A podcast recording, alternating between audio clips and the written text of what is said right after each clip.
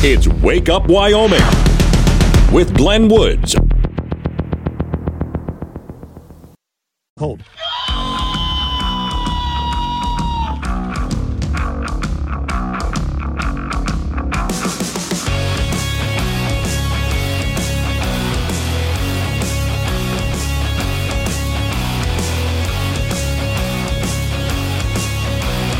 Six oh six the time. It's a Wednesday, so over the hump we go, and it's the last day of January. Which, hang on, stop the music for just a minute. Oh, I, I, I got to deal with this.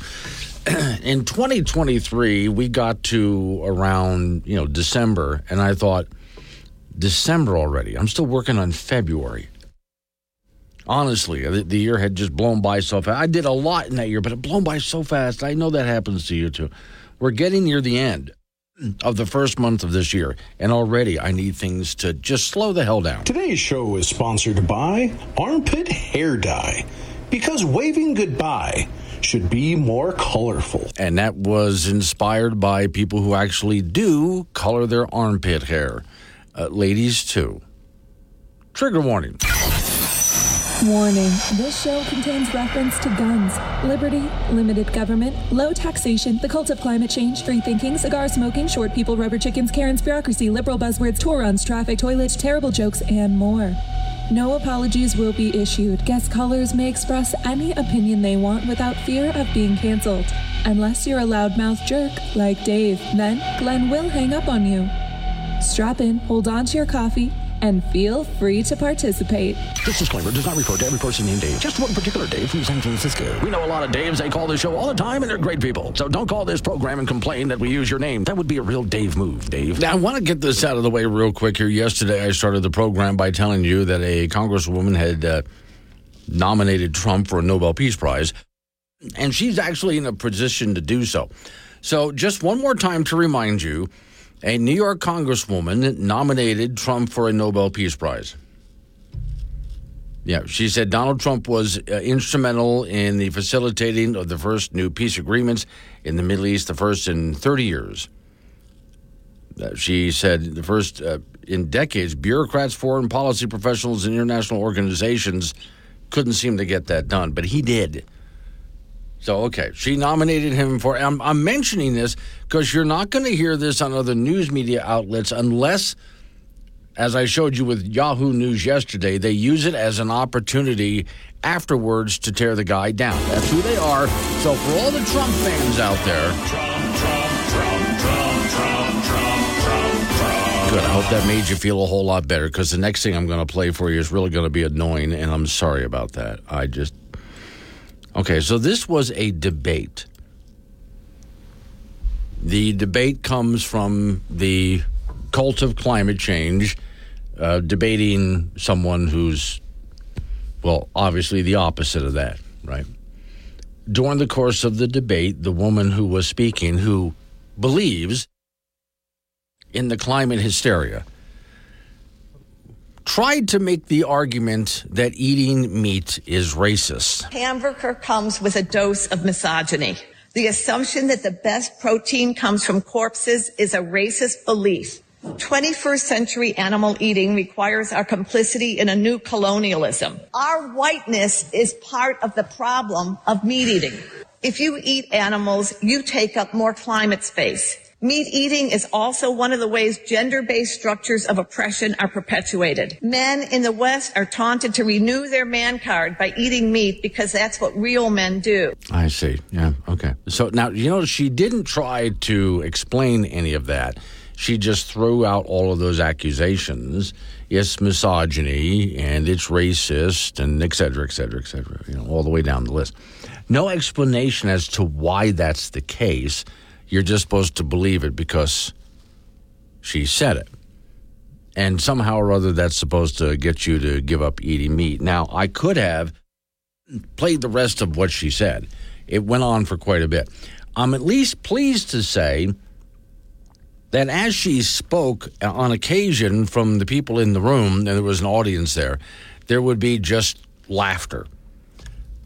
I, and she would try to quiet down the laughter and then continue on because people just could not believe what she was saying. So here's the setup for this. This was Oxford University, a debate that was going on between Jeff McCanahan and Carol Adams on, I know you don't know those names, neither do I. Let's see, it goes on here to talk about what she said. Uh, okay. Oh, in the sexual politics of meat, I introduced the concept of animals as absent uh, reference in order to be eaten. Animals just uh, disappear as living beings, they're just killed. They disappear conceptually. In other words, we don't think of them as living beings, they're just food. Well, tell that to a lion, for example, who's hungry, a cat who sees a mouse, for that matter. Approximately 90% of American uh, Native Americans were killed or erased for to shelter colonialism, she says. You know, and on and on she goes like this. Oh, this goes on for quite a bit. I'm not going to read the whole thing because it just continues on and on. But this was a debate at Oxford University. And the woman would like to be taken very seriously on this. Rianne from Fort Danger. Dude, why are you doing this to your audience first thing in the morning? yeah, I know. I should. I tell you what. Okay, I tell you what. I tell you what, Rianne. I'll go ahead and put that away. Okay. And I'll go ahead and call this up because Rianne is just really annoyed by this lady. And I could say more about her. I mean, obviously, that I, I could. But I tell you what, Rianne. Uh, wait a second. Wait a second. I'm setting this up here. And there he is there. Okay. Uh, hey, Rianne. A congresswoman nominated Trump for a Nobel Peace Prize. So. Trump, Trump, Trump, Trump, Trump, Trump, Trump, Trump, Trump. That make you feel a whole lot better than. And of course, the news media is either going to ignore this or, like with Yahoo News, they say that that he was nominated for a Nobel Peace Prize, and then there's like four paragraphs after that where they do nothing but say bad things about Trump. But anyway, he was nominated for a Nobel Peace Prize.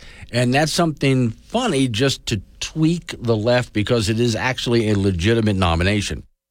Now, there's no way in hell he's going to win it just like when Rush Limbaugh was nominated by two guys on the Nobel Committee for a Nobel Peace Prize. Two guys nominated him.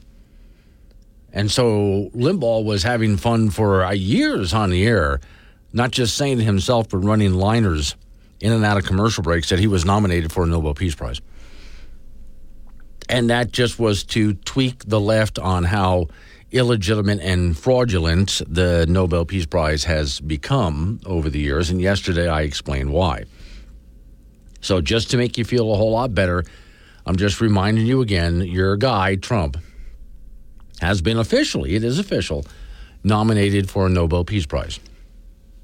Now, I'd like to know how many news organizations here, I'm just going to do this for the fun of it, just absolutely for the fun of it. Let's see. Uh, I'm going to try CNN. Um, I, I want to know if CNN wrote about it. Okay, does CNN report it? Okay, this is funny. Um, CNN has two articles up. Trump seems to think he's already won the Nobel Peace Prize. That's CNN. Also, Trump's nomination for Nobel Peace Prize is fake, says CNN. Here's another one. Someone nominated Trump for Nobel Peace Prize. Yeah. So when CNN, uh, Trump says everyone thinks I deserve a Nobel Peace Prize. uh, Donald Trump noted, no, nominated for a Nobel Peace Prize again. Oh, I didn't know he had been nominated before. Okay. Let's see. And then there's a there, there's a few people. Let me see. Japanese Prime Minister refuses to deny the nomination of U.S. President Donald Trump. So, using CNN as an example, you can see what the news media has to do with that. But as for the rest of you, you know, you're all out there. I know he's not going to win it, but still, I mean, come on.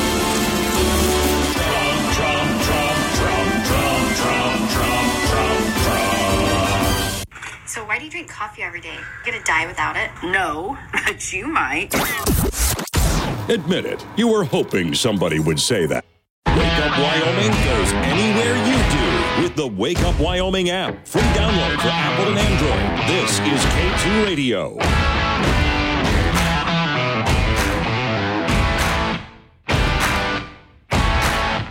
623 is the time. It's Wake Up Wyoming. Okay, completely different subject now. So I have a friend of mine, no names mentioned, Jim, who just really hates flying United Airlines out of Wyoming, or just United in general because of a list of bad experiences. Okay, fine. I've flown United and I've had some bad experiences, but the same kind of experience I had with any other airline, so I really couldn't blame United. I read this today, though. This is uh, United Airlines press release. Our flight deck should reflect the diverse group of people on board our planes every day. That's why we plan for 50% of our 5,000 pilots we train in the next decade to be women or people of color. All right, now, you might wonder why. This is back in uh, 2021 they started doing this, right? why I would look at this and think, okay, see, here's where I have a problem. And my problem is when it comes to being a pilot of an airline, that really is a, a position where we want the best on that flight deck up there, or you could call it the cockpit for some of the on those bigger planes. They call it the flight deck. So you want the pilot and co-pilot to be the best.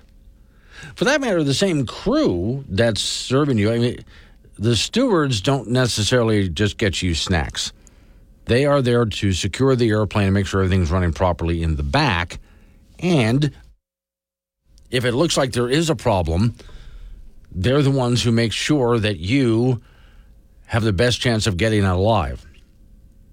So that flight crew in the back of the airplane is really important. And that's once again where I want the best considering you're going to be at like 40 some thousand feet at 500 miles an hour in a pressurized cockpit. I mean, that's, it's really important that the people performing this task are the best. And I have been impressed over the years. There was one case where this happened a few years ago. I remember in Denver, there's a place, a, plane that took off, and one of its engines, the uh, rotors inside the jet engine, had well, stress over the years, and they broke apart and destroyed the engine. Okay, so with one engine left, and you can go online and listen to the audio, the pilot and co pilot talk about professional. Lord, they were so good. I listened to that audio several times over. They were so good. As they turned that plane right around, brought it in, and on one engine, and in fact, the pilot greased the landing. And they were as calm as could be. Now, they had practiced that multiple times in a flight simulator. I mean, over and over and over again. These guys go through constant, nonstop training. Sully, they made a movie about the guy, Sully. This is the guy who he and his co pilot took off from, uh, well, they're in New York. Was it LaGuardia, in New York? I forget which airport they took off from. But anyway, uh, then there was a flock of birds that flew into both engines and here they are trying to bring the plane back. Can they land at an airport? Do they had they didn't have enough altitude? They weren't going to make it. He landed the plane in the Hudson and did it perfectly between the pilot and co-pilot. They landed that plane just perfectly. And the whole way there, if you listen to the flight recording of them, they sound as calm and professional as can be as they're just working the problem. But that's what their training is. So when it comes to not just the pilot and co pilot, but the crew behind them. Considering what they're doing, don't you want the best? I do. So, this idea, let's go back, I'll go ahead and read this again. This is from United Airlines. Our flight deck should reflect the diverse group of people on board our planes every day. That's why we plan for 50% of the 5,000 pilots we train in the next decade to be women and people of color. And my answer to that is what I would like to see is simply just the best, whatever that looks like. I'm not really concerned what, what that looks like. I don't care. When I walk onto an airplane, I don't care about how the, the height or the weight or the gender or the race. I don't care about any of that.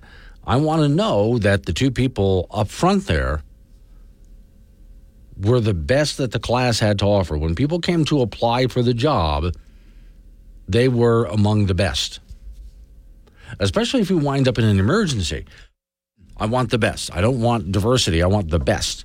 Whatever that looks like is fine with me. And as I walk back through the airplane and I pass by the different stewards, I want to know that they're the best too. I don't care what they look like. That's not my concern. I want to know that they are well trained. They're not just people who give you a couple of snacks. Again, they're, what they do in the back of that airplane is really important, especially in an emergency. And they go through a lot of constant training to keep up a, a high level, just to make sure that if there is a problem, everybody's getting out safely. That's what they're there for. And I want the best. So, yeah, when it comes to United Airlines, now I'm actually starting to worry a little bit because they're not looking for the best, they're looking for what looks good to make some kind of social political statement, which is not what they should be doing. All right, coming up on 6:30, local news coming your way right after local news update on your weather forecast. You and I get back into it after that. Phone number is 888 Woods, 888 WOODS. When you hear Don Day's extended forecast, 645, you got a couple nice days of niceness left, and then things really start to change up. He'll explain in that weather forecast. Let's wake up, Wyoming.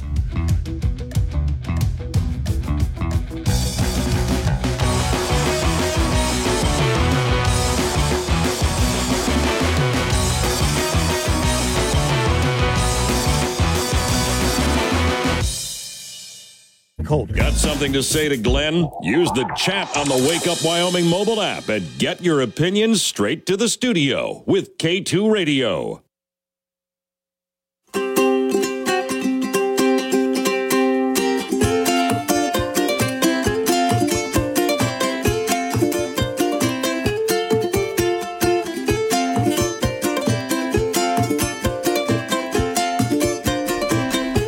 Six thirty-six at time. Wake up, Wyoming. So much to talk about, so little time. They only give me four hours every day to do all this. Okay, uh, let's go down to Denver. Morning, Colorado. You're up on this one.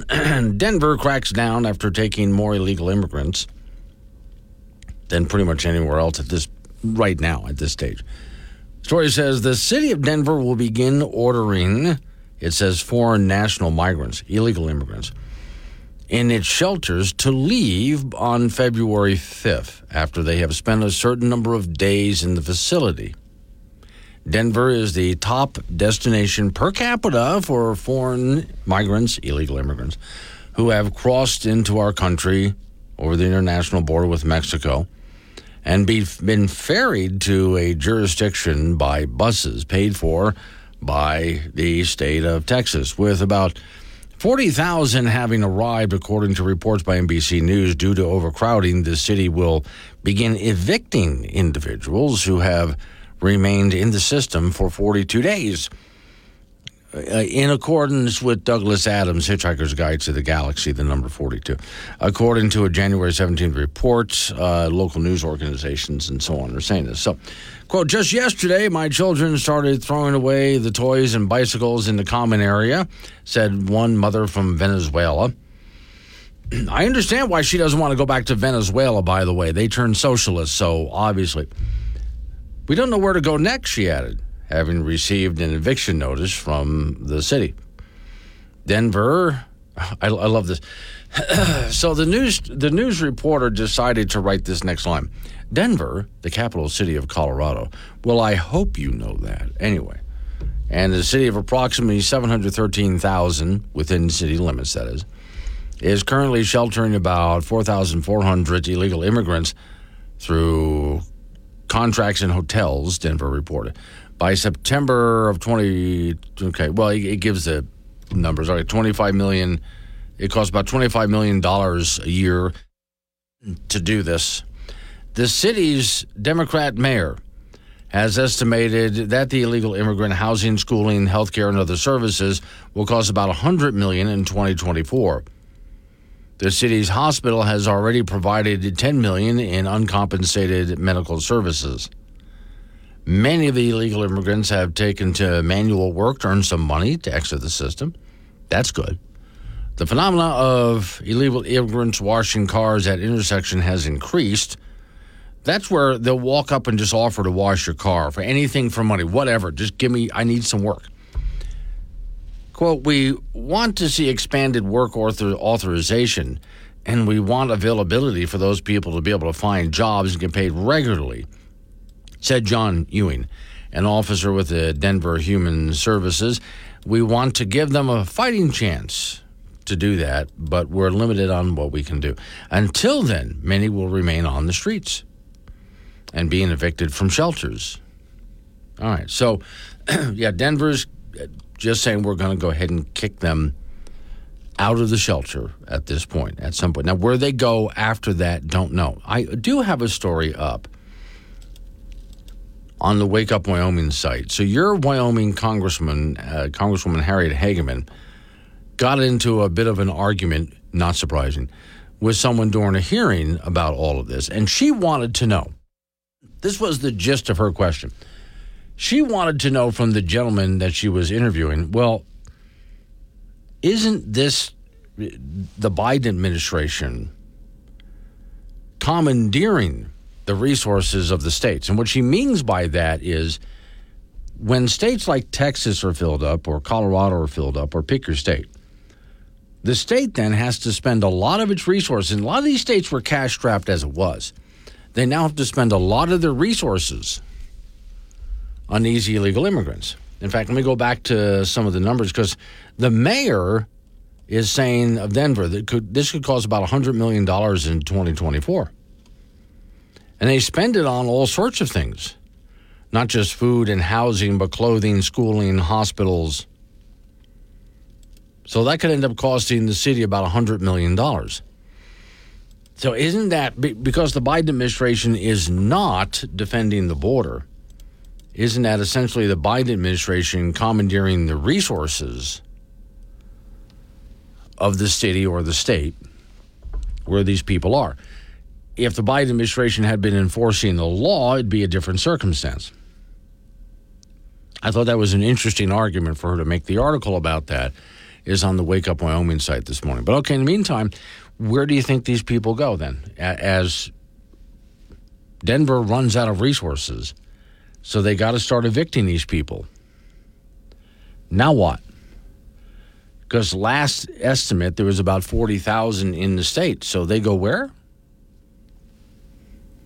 Yeah, I, I, I don't know at this point. I don't think the Biden administration thought that out. You can't control how good a day you're going to have, but you can control how weird a day everybody else has. Be the weirdest, most confusing, unhinged part of everybody's day. Admit it, you were hoping somebody would say that. Wake Up Wyoming with Glenn Woods on K2 Radio. Join the conversation at 888 97 Woods. 648 is the time. It's Wake Up Wyoming. Off to the icebox we go. Frank Gambino waiting by. So somebody down in the kitchen there put Girl Scout cookies. I'm sorry, somebody put crack cocaine in. Oh, I, I, to- I yeah. saw that. So, you know what? And, and they're luring them in. Oh, You know, it's not like, yeah. all right, you have two, but you're going to, like, will you buy nine boxes? Uh-huh. And you're like, well, I'll right, take yeah, 12. Yeah. Now, I challenge anybody this. People are going to walk over, especially because there's a box of Thin Mints there, right? And they're going to walk over and say, I'm just going to have one. You kn- no, they're like chips. No, yeah, I'm going to have one bag. One one side of the box, that whole bag is mine, and then the rest of you, well, you know, first come, first serve. So if I get this done fast enough, you won't even know that this box was here. And then there's uh, it was always fun to watch those people who are acting like they're going to resist, but you can tell by the way they're walking by the kitchen that they're eyeing it, and they'll be in the kitchen whenever they think that you're not looking. You know what? We'll just, I think we all should just come in and go, hmm. go down there together and say, Yeah, okay, just di- we have so up. many cookies. You get one, you get one, you get That's one, right, you get divvy one. 'em you up, yeah. Now, I want to know who put this bait Yeah, I, out for bait us. is a good way to put it. I also notice I have a theory. It's a conspiracy theory, I know. We used to have a receptionist up front. Yeah. Now we don't. Right. okay. The reason we don't have a receptionist is when somebody puts goodies there, we gone. don't we don't want some judgmental person staring at us every time we go by to steal some. I, I'm not. So- I'm not judgmental. No, you're not. You're not the receptionist. No. We used to have a person at the desk right there. Yeah. And that person at the desk would watch people go by and pretend that they weren't going to grab a cookie. And then I would grab one of the cookies Yes. and, and give it to them, the Yeah. receptionist. Oh, so you and would bribe the receptionist? Oh yeah. Okay, so But I'm. if if not, they were there first before That's I true, even got yeah. there. Okay, all right. But that's why I think they got rid of the receptionist downstairs is so we can go ahead and steal stuff. So the boss could steal stuff, the goodies, without feeling like they're being judged. You know what? Yeah. Judge, judge me all you want. You're just going to have them. No, yeah, judge Okay. me all you want. I, I'm, right. I'm guilty, and Yeah. you know, the other part of the, the Girl Scout cookie thing is that. In, in, nowadays, I mean, you get hit. You get hit from like five different directions. You do, yeah. You're like, all right, uh, we're selling over here. We're selling over over here, here. over The- here. the- uh, the- It's la- just- last yeah, year, okay. out in front of the grocery store, two, two of the Girl Scouts were there with like a hundred oh, boxes. God. And here's the thing, Frank. I'm going to go by what I always said. I read the the box this morning, the Thin Mints box. Serves eight. Right. Yeah, eight minutes. Pretty much. Yeah, that's well, not no. There's no way it serves eight people. No, no way. Men's college basketball from last night. The Wyoming Cowboys improved to five and three in Mountain West play, twelve and nine overall, with an 83-72 win over the Air Force down in Colorado Springs. The Pokes had a great night from the land of three, hitting twelve of nineteen attempts. You don't see many teams go sixty-three percent from three-point land in a contest, but that's what UW did. Brendan Wenzel had a hot hand. He sank a half a dozen threes. He was seven of eight from the free throw line and finished with 25 points. Mason Walters had 22. The Air Force hit 13 threes out of 33 attempts. They fall to 1 and 7 in league play, 8 and 12 overall. Cowboys will be in Vegas on Saturday to meet UNLV. Wyoming Cowgirl basketball team in Vegas tonight to meet UNLV. Both teams are 7 and 1 mount, in Mountain West play, so both teams will find out what they're really made of tonight. UW 12 and 7 overall, and UNLV is 17 and 2. That's a 7:30 start tonight from Las Vegas. Girls high school basketball from over the weekend. First on Friday, Cheyenne East got to 14 and 2 on the year with a 58-41 win over Cheyenne Central. So Central drops to 11 and 4. Kelly Walsh improved to 4 and 10 with a 40 to 38 win over Rock Springs. Natrona lost to Sheridan 59-47, and Newcastle beat Glenrock 42-36. On Saturday, Natrona absorbed a 55-22 loss to Cody to drop to 3 and 10. Rock Springs over Cheyenne South 52-12. Douglas beat Glenrock 74 to 19. Upton over Midwest 64 to 6, and Wright a winner over Kaycee 63 to 26. In football, Wyoming Cowboy graduate linebacker Easton Gibbs will be in the East West Shrine Bowl All Star game that'll be tomorrow in Frisco, Texas. It's a great place to be seen by NFL scouts, et cetera, et cetera. Gibbs was eighth in school history in tackles with 362 and a first team All Mountain West Conference selection. High school wrestling from last night, the Thunder Basin boys who won the Ron Thon tournament over the weekend in Riverton beat Kelly Walsh in a duel 39 28. Tonight, Laramie will be at Cheyenne Central for a duel. College wrestling, the Wyoming Cowboys will host South Dakota State in a duel in Laramie tomorrow night. South Dakota State comes in ranked 11th in the country, and UW is coming off a dual win over Northern Colorado the last time out. So in duel so far this year, the Pokes are six and five, and that's in sports. Okay, so I'm I'm not believing this, Frank. Mandy May is sending us a note. I have a box of thin mints if you want them. Okay, it's a box when she picks the box up to deliver it. It's a quarter of a box by the time she gets to the car.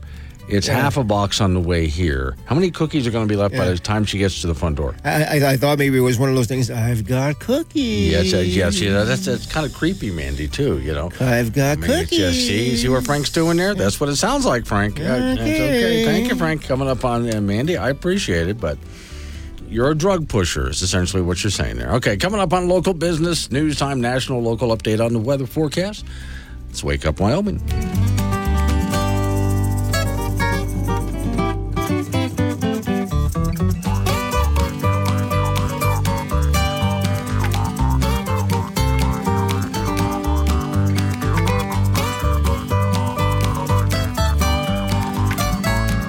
Cold.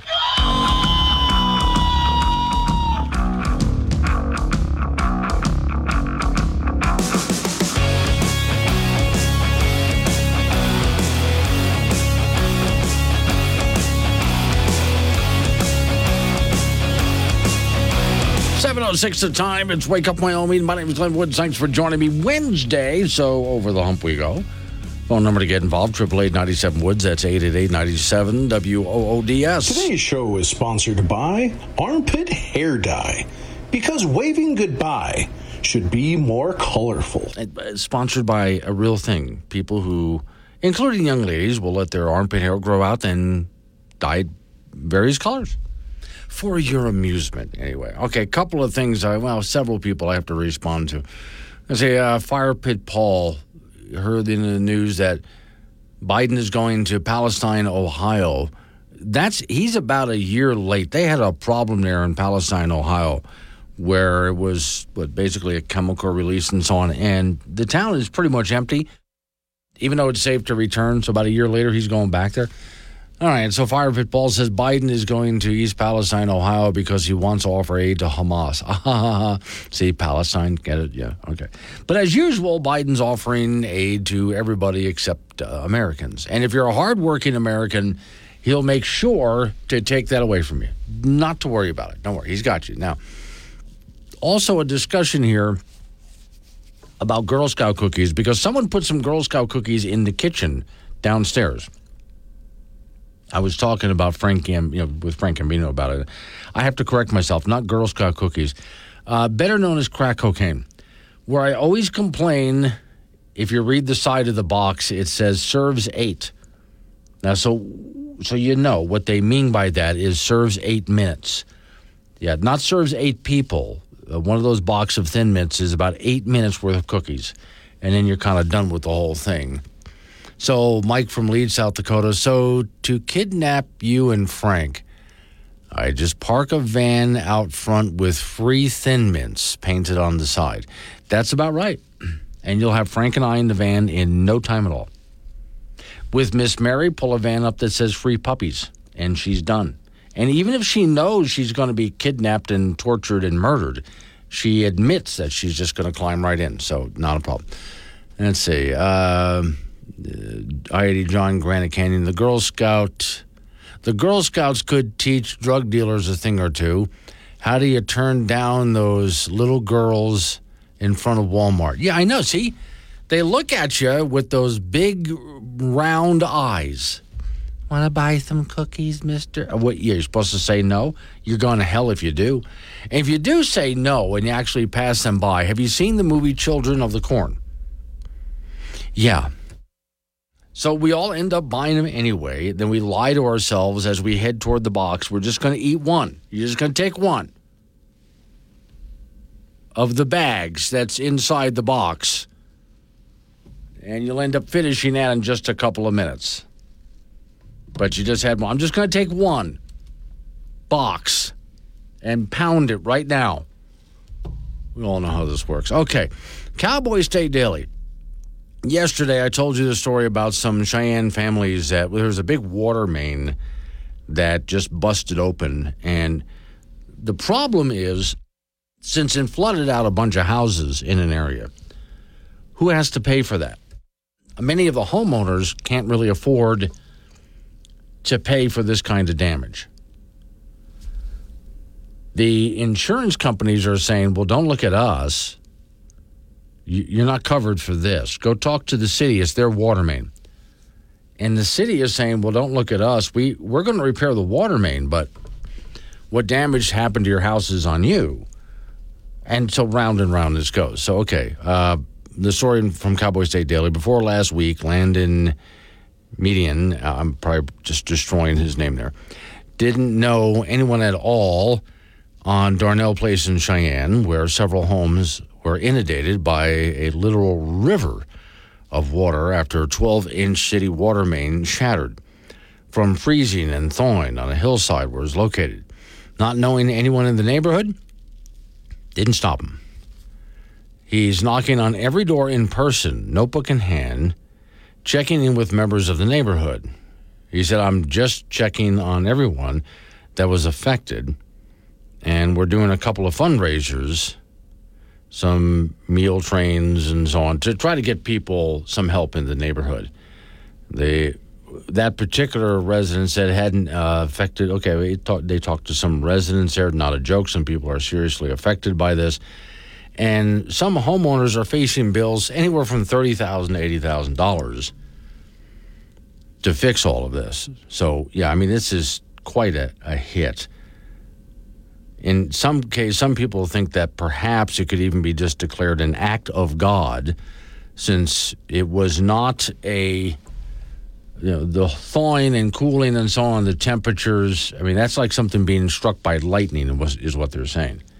Which i wonder well could the pipe have been buried deeper? I don't know. I would like to look into that but how in the world do these homeowners pay for all of that? So there's a crowdsourcing help let's see the flooding there food pantry is jumping in two large industrial dumpsters have been pulled into the area Okay, and there's also some crowdsourcing going on to try to raise money for some of these people as well. So if you'd like to learn more about it, there's a story on Cowboy State Daily about how people are trying to pull together to figure out exactly how to deal with this. And I'm really not sure that at this point, we'll see if the city is going to do anything more than just repair the pipe and get that going again. I mean, again, the damage done to the homes looks like it's going to be up to the homeowners. And once again, I really would like to know from the insurance companies. You ask the insurance companies, you know, don't I have some kind of flood insurance, something like that? Insurance companies are not stepping up even either, and they have their reasons as well. So when you're talking about a bill that can be anywhere from thirty to eighty thousand dollars, depending on the damage, and then you also got to wonder some of these people have to deal with this immediately because you get all that water in there. Here comes the mold and mildew and that happens fast. I mean, really fast. So this is a problem that has to be dealt with fast. And where do they come up with the money to do this? Okay, I and I don't know. I, I really feel for the people, but uh, find the Cowboy State Daily article. Also, go ahead and check your social media like Facebook. I know there's some crowdsourcing out there to try to raise some money to help people as well folks are trying to get organized to do what they can for each other. And if you're someone who can pitch in and help, I'm sure people of the neighborhood would love to hear something from you as well. I'd like to know a little bit more. Is there anything that the city can do or anything more we can hear from the insurance companies if they can help out anyway? Rather than, no pun intended, just leaving people hanging high and dry, which is pretty much what's happening right now. Okay, so that's the latest I know in the story right now. And thanks to Cowboy State Daily for keeping up on that. We get more information. I'll pass it on to you, and maybe even with uh, some links to those crowdsourcing funds or other information, not just for people in the neighborhood, but for people outside of the neighborhood if they want to jump in and help, not just from Cheyenne, but from around the state as well. Hey, man, you want some chicken pot pie? Hell yeah, dude, those are my three favorite things. Yep, there you have it. A new level of crazy. And you heard it here first. Live and local, all across Wyoming. Wake up, Wyoming, with Glenn Woods on K2 Radio. Join in at 888 97 Woods or the Wake Up Wyoming mobile app. 719 is the time. It's Wake Up Wyoming. All right, some people are starting to answer me on the whole Cheyenne story. For those who don't know, there's a neighborhood in Cheyenne, a water main broke. Man, some people woke up with some flooding, basements flooded out, things like that. And the insurance companies are saying, don't look at us. And the city is saying, we're fixing the water main. But other than that, I mean, what happened to your house is your problem. And some of these bills can be anywhere from thirty to $80,000 in repair. And homeowners need to get on it because you know how fast that mold can build up. So thank you, Michelle, or she goes by Chell. She writes, and she's using the Wake Up Wyoming app, by the way. She's hitting the chat option on the Wake Up Wyoming app, which is free at your app store, and sending me this note. I am a personal insurance agent. Some policies have an add on for buried utility lines that might cover something like this up to the limit on the policy. Emphasis on might. Typical limits usually about $10,000 per occurrence. I see that can be a problem because some of the damage goes way beyond that. But various insurance companies may offer something different. There's also uh, what standalone standalone policies that people purchase for very those very utility lines. Unfortunately, outside of that, an insurance company won't take responsibility for something that didn't happen on the property or their home. okay. And even then, from what I'm reading here, well, we cover like up to $10,000. Hey, some of the damage went way beyond that. Heidi John says a question for the city is how old is the main and when was it last surveyed? Kevin and Wheatland supposed to bury the line. Now, I, I don't know. I don't know the line, uh, the, the water line that we're talking about here.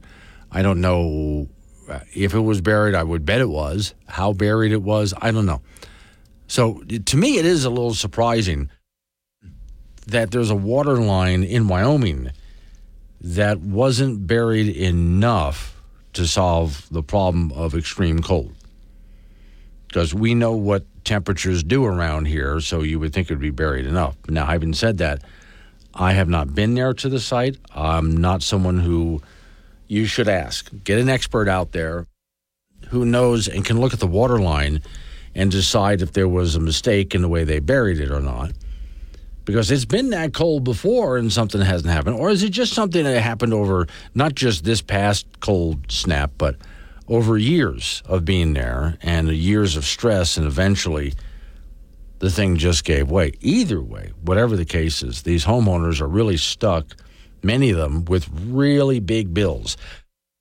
And it would be nice if somebody could come along and give them a hand, which is one of the reasons why a crowdsourcing or GoFundMe is one of the types that they do for people maybe to try to lend them a hand. And a lot of the neighbors are pulling together to see what they can do to help each other out because they really don't have a whole lot else where to go. I would like to see the city step up and do a little bit more than just fix the water main. I understand this can be really expensive for the city of Cheyenne, but a little help would be nice, in my opinion. All right. So if you know any more, folks, I appreciate you sending me those notes because, yeah, when it comes to insurance companies and what the city's liable for and why, I'll just have to say I don't know any more than what you just heard me say. So I'll wait for some people who know quite a bit more, especially if you live in those neighborhoods or you know someone who does. I'd love to hear from you. So triple eight ninety seven Woods the phone number. That's eight eight eight ninety seven W O O D S, and we'll see what we can do to lend a hand to some of these people. All right. Side story. This is on the Wake Up Wyoming site, and I did like this story, and I'm not surprised. Wyoming leads the country in self employment.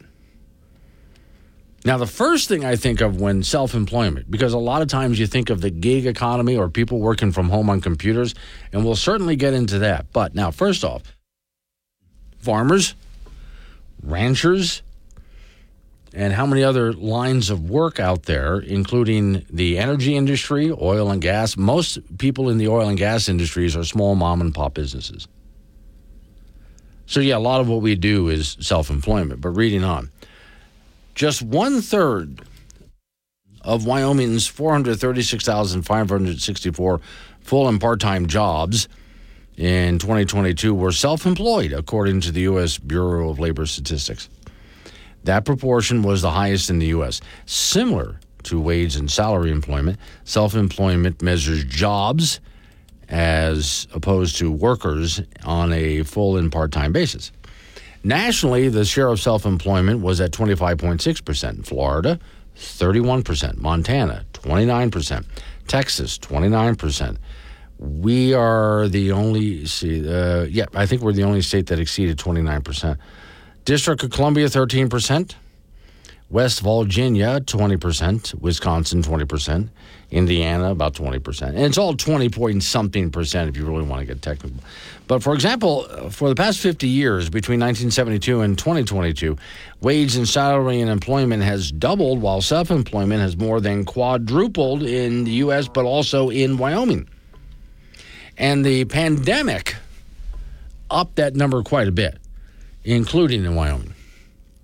From 2019 to 2022, self employment in the state grew to 32.2%. Okay, that, that's quite a bit compared to the rest of the nation. Quote Many individuals turn to self employment as a result of job losses, income uncertainty, and many people started their own businesses to pursue freelance work due to the labor market. And here's something that I like when I read this. There's a reason I am reading this to you.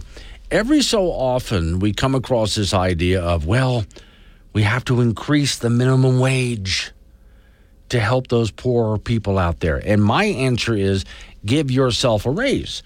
If you're not making enough money or you would just like to make more money, give yourself a raise. Do what you got to do. Now, that might be something you can do at work to make more money. That could certainly be part of it. But then also, when you get off your regular job, what else do you do to give yourself a raise? And that could be, besides a side gig, that could also be, and you go back to college or trade school or something to get more skills so you can go ahead and become worth more, whatever that might be. So, quote, a number of professionals and contractors have been taking advantage of telework capabilities and less populated areas like Wyoming is a great place to find employees like that. And see, they cover one company covers all of the U.S. and also includes in Wyoming real estate, rental, leasing. Showed the highest portion of self-employment with 87.6%, followed by finance and insurance at 77 and farming at 73%. You know, it, it, goes on and on like that. In general characteristics of an industry and market, it says demands greater influence in the number of self employed in a specific sector. And then it goes on to break it down across the state. So, across the state, Sheridan County had the highest percentage of self employed jobs, 50% followed by, let me see, Johnson County, 47%, Crook County, 42%, Lincoln at 41, Niobrara, 42, Teton, 41. Let's see, the Sweetwater County had the smallest proportion, where it was only 19.6%. But the basis of all of this, of all of this, oh, Carbon County, about 26%. But really, when it comes down to all of this, this gets right down to what I was uh, saying over the years, have said, folks when it comes to, gosh, I'm not making enough money.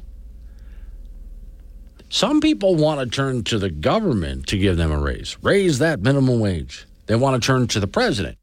The economy's bad. What can the president do? Nothing, really. If you want to make more money, what do you do to give yourself a raise? To make yourself more worthwhile, therefore people pay you more? Or to go out there with a side gig or maybe just become self-employed and whatever whatever the case is it's up to you because it's a free market economy. Mandy may and casper what responsibility did the city of casper take when the landfill caught fire? Uh-huh, and homes east of casper got burned down? That's a good question. I don't know the answer to that. All right coming up on local news update on your weather forecast after that then we get back into it. 745 don day joins me and we talk your weather forecast. Two more nice days of niceness. And then the whole thing starts to change. We'll explain how. It's Wake Up Wyoming.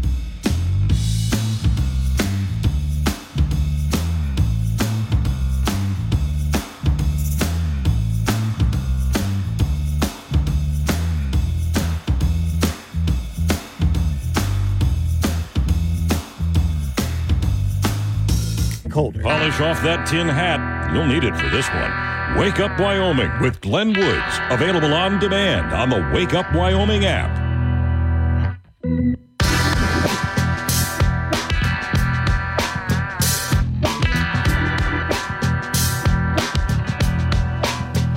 Seven thirty-six the time. Wake up Wyoming Wednesday over the hump we go. Two days left of nice weather. I'll talk to Don Day about that with day weather coming up at 7:45. Okay, so different topic here, but I, am going to relate it back to here in Wyoming.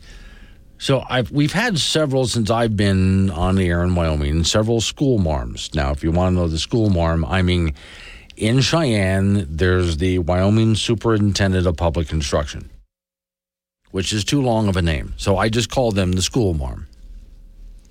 Simple enough, right? Okay. I've asked each and every one of them while I've been in Wyoming. So when it comes to how expensive Wyoming schools are, because other states are getting better results in school, but they're spending a lot less money per student.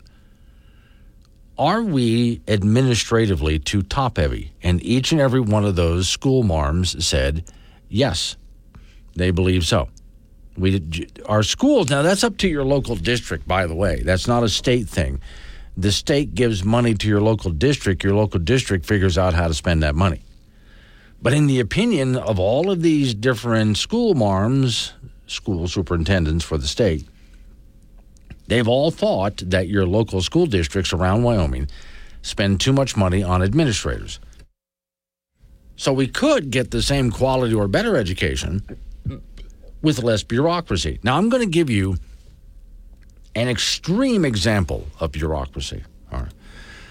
Cornell University. This is one of the reasons why college is so expensive and doesn't need to be this expensive.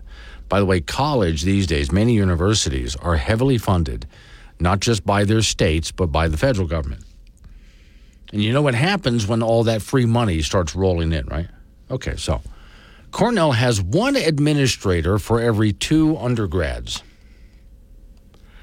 The story says Cornell University employs one administrator for every two undergrad students, according to an analysis by the College Fix.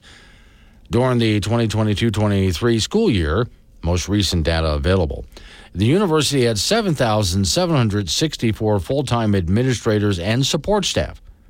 According to information the school filed with the Federal eh, Integrated Pre Secondary Education Data says, boy, these names.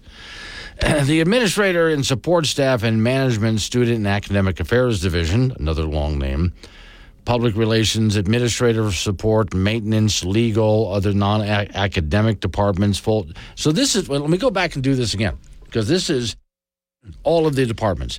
Administrators support staff including management students uh, management and student academic affairs divisions it public relations administrative support maintenance legal and other non-academic departments. Full-time student enrollment that year was 15,685 making the ratio of undergrads to administrators about 495 staff members to 1,000 or a 2 to 1 ratio Wow. I mean, so imagine if they got rid of that, how much money they could save. And for that matter, they could drop tuition by how much, making it easier to get into the school.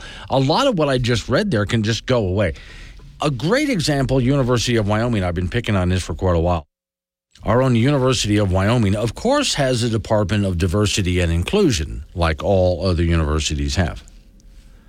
And I've been saying for years close it down. Close down your Department of Diversity and Inclusion. Just shut it down. Don't need it. And it's not just one person who runs it, that person has a staff and they have a pretty good sized budget. Shut it down. Save all that money. And I would take that savings and I would give it as a reduction to students' tuition. Then, while we're at it, what else can we get rid of? See how this works. Now, if this were private sector, completely private sector, if the school did not get any funding from the state or the federal government, they were 100% funded by how, by tuition and maybe some work they did on the side. A lot of times sports brings in extra money, you know. Then how streamlined do you think they would be? Now, I know this because over my years of working, I know many of you have done the same thing. You're working for a company, and the company decides to streamline in order to remain a viable company. You got to be lean and mean in order to be a company that really makes it. So, what do you cut? And I've even found with the company that I'm uh, currently working for, uh, yeah, there would be, uh, well, the, over the years, uh, quite a few people are no longer with the company. I'm sorry to say, sorry to see them go, but there were a lot of positions that they closed down and consolidated in order to streamline this company and make it more cost effective and efficient. And it works. And we do a really good job actually with fewer people. We're doing we're more productive with fewer people. Unfortunately, governments and universities haven't figured this out. Y'all, I seen somebody wearing a shirt today that said, "My warm up is your workout." Yeah, well, my casual drinking is your alcohol poisoning. We certainly hope that anyone who might have been offended by that is already listening to another radio station and missed it. For the rest of you, that was cool, wasn't it? If it matters in Wyoming, it matters to Wake Up Wyoming with Glenn Woods. Call Glenn at 888 97 Woods and make your voice heard. AM 1030, K2 Radio. 745 is the time. Wake up, Wyoming. Off we go to talk to Don Day from Day Weather. Okay, Don, so it's not a two minute warning. We got a two day warning. Yeah, two day warning. Two more days of just spectacular weather. I mean, how yeah. could you have any better than this in late January? Yep, really. Not. Now, for other people that have, have been looking at this weather going, what the hell is going on? It's not that this doesn't happen. In fact, this can be kind of typical for this time of year. Oh yeah, has anybody heard of a January thaw? Yeah. I mean, uh, not too long ago, we had temperatures approaching 40 below in this state. Right. You know, that was just a couple weeks ago. So, but weather is very much what have you done for me lately? And Sure. you tend to forget things like that. Okay, now as things begin to change up, we're not talking like overnight blizzard here, but things do get wetter. Things do get wetter. We have a very powerful storm. I mean, this is a very impressive storm that's off the coast of Northern California right now. If anybody has a chance to see a satellite image, you don't see systems this big and this well formed like this all the time. And it's coming in and will be a big weather maker along the west coast over the next two days. Initially, the the first push of moisture gets right up to the Continental Divide by Friday morning. So we're going to see snow in the far western parts of the state by then. Uh, but for the rest of the state, today and tomorrow, we'll stay mild and we'll stay fair. But as we get into Friday night and Saturday, not that whole storm, but a piece of it comes over the divide and reforms into a, a pretty strong storm over southeastern Colorado. And that's going to act like a straw and just suck moisture right out of the Gulf of Mexico and the plains and bring it northwestward back into Wyoming. And and so as we get into late Friday night, but especially Saturday into early Sunday, most of Wyoming is going to see areas of rain and snow. You heard correctly. There's going to be some rain at first with this. Um, and there will be several parts of the state that get several inches of wet, almost spring like snow out of this. I think the high country is going to see the heaviest amounts of moisture, but this is certainly going to be a departure from where we are now. Okay, after that, it looks like north of us, uh, especially north and more to the west of us, it's loading up one low pressure after the next.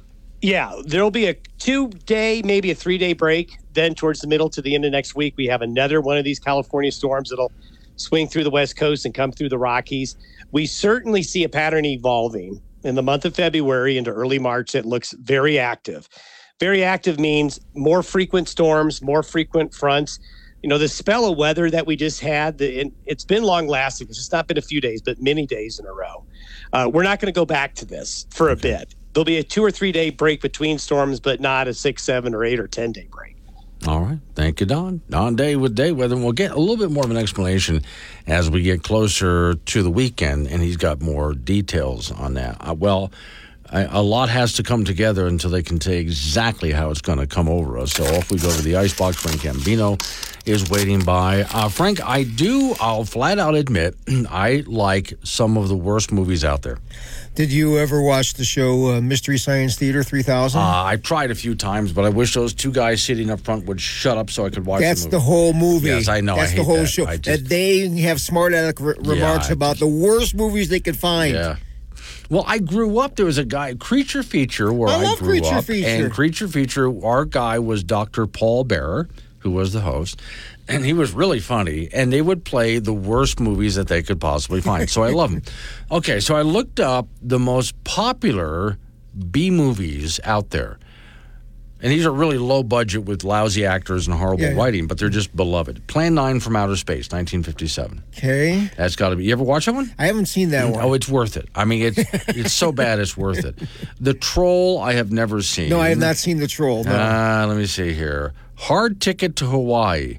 Never heard of it. Looks really bad. Might want to give that. A Was try. Elvis in that movie? Yeah. Uh, oh, oh. Samurai Cop. Samurai Cop. Yeah. No, I haven't seen that one either. Now I have, I have seen this one, but it's been a very long time.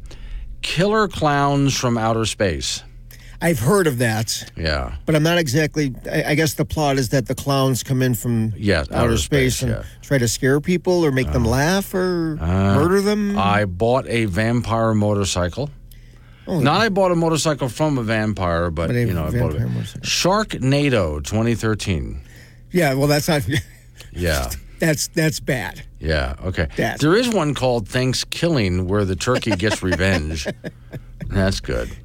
Let's see here. Uh, I am here now. I have never heard of that one, No. but okay. Uh, oh, the Blob. Oh, I, I've Blob seen the Blob. great. Yeah. Oh my god. And they've had about two, three remakes, but the original one is Yes. really good. The I mean, it's so bad, it's good. starring the original one, starring Steve McQueen. Mm-hmm. Uh, a lot of people don't remember that, but yeah, starring Steve yeah. McQueen. I Great remember. Alrighty. Men's college basketball from last night. The Wyoming Cowboys getting the 5 and 3 of Mountain West play and 12 and 9 overall with an 83 72 win over the Air Force down in Colorado Springs. Pokes had a great night shooting uh, from the perimeter, hitting 12 three pointers out of 19 attempts. And you don't see many teams go 63% from three in a contest, but that's what UW did. Brendan Wenzel had a hot hand. He hit a half a dozen threes. He was 7 of 8 from the free throw line and led the Cowboys with 25 points. Mason Walters had 22. The Air Force had 13 three pointers out of 33 attempts. They fall to 1 and 7 in league play, 8 and 12 overall. Cowboys will be in Vegas on Saturday to meet UNLV. Wyoming Cowgirl basketball team will be in Vegas tonight to meet UNLV. Both teams are 7 and 1 in Mountain West play, and both teams are going to find out what they're really made of tonight. UW is 12 and 7 overall, and UNLV comes in at 17 and 2. That is a 7:30 start from Vegas this evening. Girls high school basketball from over the weekend. First on Friday, Cheyenne got to 14 and 2 on the year with a 58-41 win over Cheyenne Central. So Central drops to 11 and 4. Kelly Walsh improved to 4 and 10 with a 40 to 38 win over Rock Springs. Natrona lost to Sheridan 59-47 and Newcastle beat Glenrock 42-36. On Saturday, Natrona absorbed a 55-22 loss to Cody to drop to 3 and 10. Rock Springs over Cheyenne South 52-12. Douglas over Glenrock 74-19. Upton defeated Midwest 64-6 and Wright a winner over Kaycee 63-26. In football, Wyoming Cowboy graduate linebacker Easton Gibbs will be in the East West Shrine Bowl All Star game in Frisco, Texas. This is a great place to be seen by NFL scouts and NFL personnel. Gibbs is eighth in school history in tackles with 362 and was a first team All Mountain West Conference selection. High school wrestling from last night. The Thunder Basin boys, who won the Ron Thon tournament in Riverton over the weekend, beat Kelly Walsh in a duel last night, 39 to 28. Tonight, Laramie will be at Cheyenne Central for a duel. College wrestling, the Wyoming Cowboys will host South Dakota State in a duel in Laramie tomorrow night. South Dakota State comes in ranked 11th in the country. UW coming off a dual win over Northern Colorado the last time out, so they're six and five on the year, and that's in sports. Uh, Steve and Casper wants to know if we've seen the movie Saturday the 14th, which apparently No. happens after Friday the 13th. No, no, no, I have, not, Uh, I have not seen that. I don't even know if I remember any Yeah. Saturday the 14th. Uh, movie from 1984, Chud. Chud, like C H U D. Yeah, I've heard of it, never saw it. The House on Haunted Hill. I've heard of that. Yeah. Let me see here. Uh, oh, you've heard of the movie Die Hard. This Yeah. one is called To Die is Hard. a lot of these, they just tried to rip off really good movies here. you Yeah. know. Attack of the Crab Monster. Mm, yeah, no. yeah, yeah. Let's see. Attack of the Killer Bees or something? Uh, there, there ought to be one of those somewhere. Piranha. Oh, I know about that.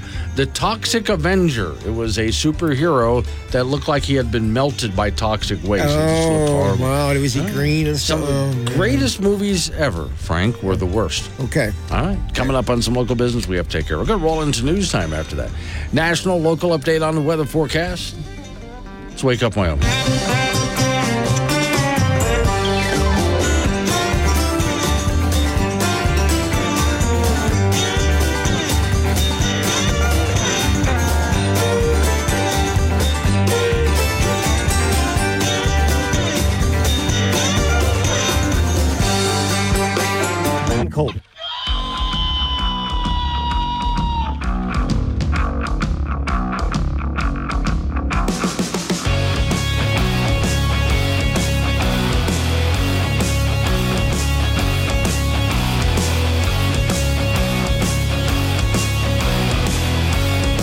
6 of time. It's Wake Up Wyoming. It is a Wednesday. So over the hump we go. As you heard from Don Day's forecast, you got a couple of more days of nice, and then things start to really switch up and we get back into wintertime again. Okay, we're heading toward open phones here. Today's show is sponsored by Armpit Hair Dye. Because waving goodbye should be more colorful. And some people actually do that. That was based on a true story. All right, the most dangerous segment of the program every single day. Most talk show hosts only give you open phones on Friday. For me, at some point in the day, I'm going to hit this button. Warning. Wake Up Wyoming is about to enter daily open phones. This means that anyone will be allowed to call in and talk about anything. I mean, imagine if we actually allowed you on air to say anything you wanted. Scary, right? Well, we're just that brand of crazy. If you are offended by what other people think, then maybe you want to tune out right about now. Just saying. If you should choose to call, just remember the more funny and interesting you are, the longer Glenn will keep you on the line. Obnoxious jerks will be hung up on.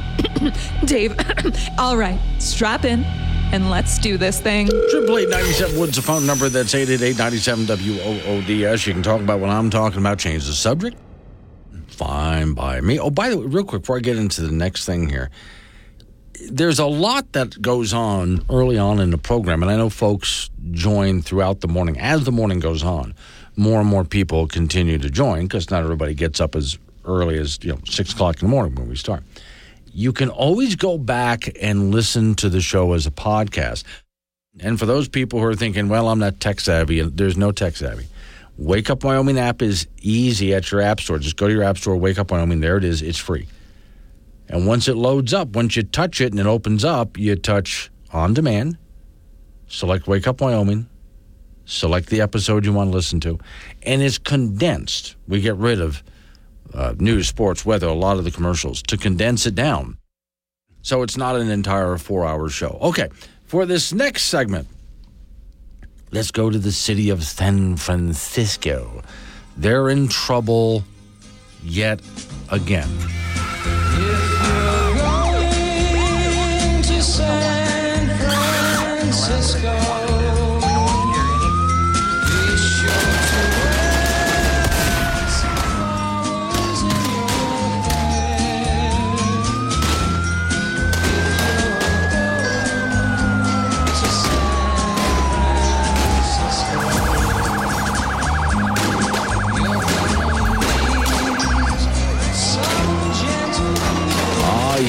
to meet some gentle people in San Francisco.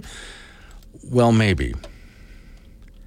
San Francisco needs to be just embarrassed. 84 year old man sitting and waiting for a bus, a city bus. And it was the morning of uh, February. Let me see. Well, well, no, it goes back to when this was. His life was un- upended completely. He said, I didn't do anything. I was just sitting there. And he has a, one of those walkers that's a chair. Yeah, okay. So some young thug walked by and just kicked the chair out from underneath him. This the and this is from Twitter. This horrific kicking. The suspect has a hearing. Uh, so they got the suspect. In fact, I'm looking at this. I might be able to see. Yeah, someone's actually shot a video. There's the old man. Oh, this is. Oh my God, that's horrible. It's worse than you think. Okay. So the old man is sitting, again, it's one of those walkers that has a chair. So he can turn around and sit down on the chair that's part of the walker and wait for the bus. When I say kicked him down, I don't mean he walked over. The, the young guy didn't walk over and kick the chair from, or the walker from under him. The young guy runs over and jumps in the air and basically kicks the old man in the chest knocking him down, and then runs off celebrating. And it's hard to look at, but I'm going to watch it again. And the young man walks off celebrating like he did something great. Well, the young man, Eric Ramos Hernandez, who was caught on surveillance camera, was charged with assault, inflicting injuries on an elderly man, 84 years old, jailed for seven months. I don't think that's long enough and then admitted to a mental hospital, good, which he's meant to be released from a treatment home at some point. The program focuses on rehabilitation to ho- in the hopes of reducing recidivism. In other words, trying to figure out what the hell's wrong with this kid so he doesn't do it again. All right, so that's it. I'm reading here. Yeah, the old guy had injuries, fractured part of his collarbone, needed bandages, stitches, stuff like that. Didn't do anything. Now, there is a video that I'm looking at now of the old man uh, walking uh, out of the hospital, and he is pushing that same walker, which is a chair, and he seems to be doing okay. He's up and around. What gets me is, though, this is what, since it's San Francisco, in the video I'm watching, he's talking, the old man is talking to a bunch of people who are standing there in support of him. There's a bunch of reporters there, there's some politicians there. Okay. and everybody's wearing a face mask as if we're in the middle of another COVID epidemic. But it's San Francisco, so I guess they're all walking around with face masks. Now, next story up. We're going to go to Oakland, California. Crime drives Oakland top employers to tell workers to stay inside during lunch.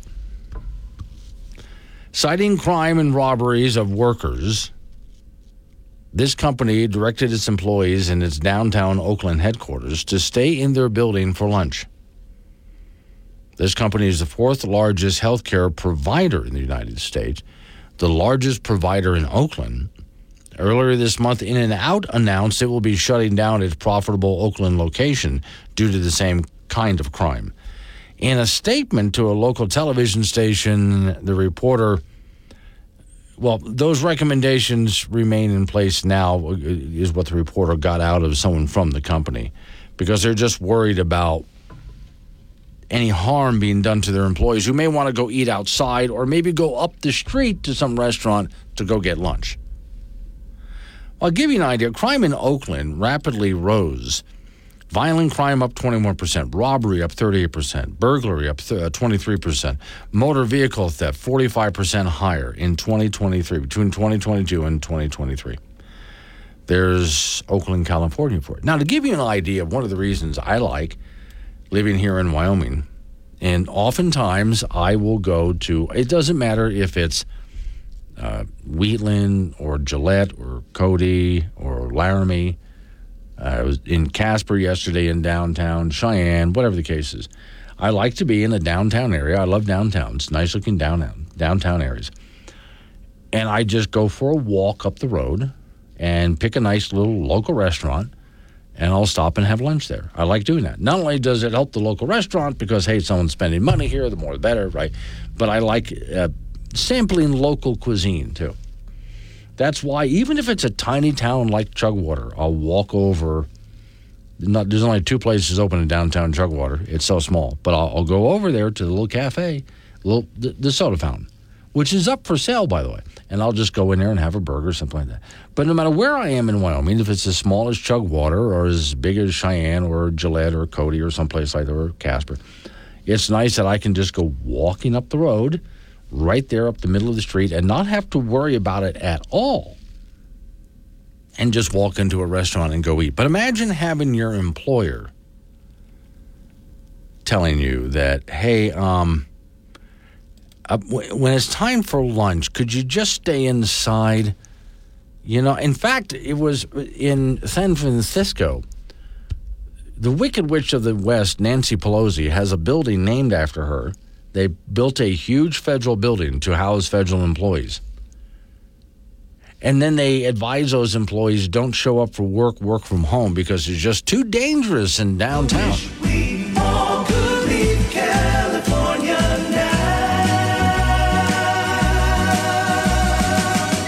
Babylon Bee, probably the best parody song they have ever done.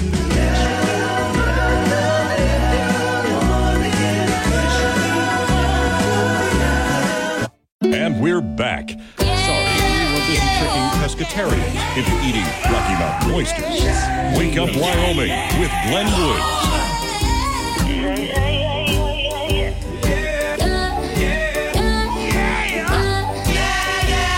Eight twenty is the time. It's Wake Up Wyoming, triple eight ninety seven Woods the phone number. That's eight eight eight ninety seven W O O D S. Okay, real quick. Well, this is going to annoy you. Before I play this, I started to play this first thing in the morning, and Rianne from Fort Danger said, Really? First thing in the morning, you hit us with, uh, really? Okay, so I backed off and I'm playing it now. I've given people time to get up and get some coffee. So hopefully you can handle this now. Here comes the end times cult of climate change. So put on your respirator and let's fix that generator. While we're out, we'll mend our fences too. See, I'm not afraid of dying, just got reasons for surviving. I want one more day in the apocalypse with you. So here's what happened. This is at Oxford University, and there's a debate in front of an audience between the cult of climate change and those not a member of it. And this lady stands up to tell you why you're racist for not believing her. Hamburger comes with a dose of misogyny. The assumption that the best protein comes from corpses is a racist belief. 21st century animal eating requires our complicity in a new colonialism. Our whiteness is part of the problem of meat eating. If you eat animals, you take up more climate space. Meat eating is also one of the ways gender-based structures of oppression are perpetuated. Men in the West are taunted to renew their man card by eating meat because that's what real men do. First off, yes, it is what real men do, but okay. Um, you notice as she spouted all of that, as she just spit all of that out, there wasn't any explanation for all of that. She just made all sorts of accusations, but didn't have anything to back all of that up. So eating meat is racist. Really? Why? Why is eating meat racist? Okay. And then, of course, she gets into what causes the climate crisis. And there are those who think that, of course, cattle, a lot of cattle on the planet is that's a lot of methane. Methane comes out of both ends, but it mostly comes out of burping more than anything else. But that's because you want that boy you're causing a climate crisis because you want to eat beef and things like that. But now, at least there's an explanation here. But she didn't offer it. She just tossed out that eating meat is racist and causing climate change. She does. In other words, for every little thing that she said, she didn't bother to offer any kind of an explanation for it. She just tosses all of this stuff out. Now, you'd be happy to know that while she was saying all of this, from time to time, there would be people in the room that would just laugh at her. Yeah, I don't know how many people in the room agree with her or disagree with her, but there would be laughter from most of the room from time to time, and she would get a little bothered by that, that they would dare laugh at what she had to say. But apparently, eating meat is causing climate change, and you're a racist for doing it. Well, there's so much waste in the world. And finally, it dawned on us why go to the grocery store when we've got this portal in the backyard that's constantly spewing raw meat? As soon as the meat comes flying out of the portal, we clean it, wait for it to stop ringing, and then we cook it.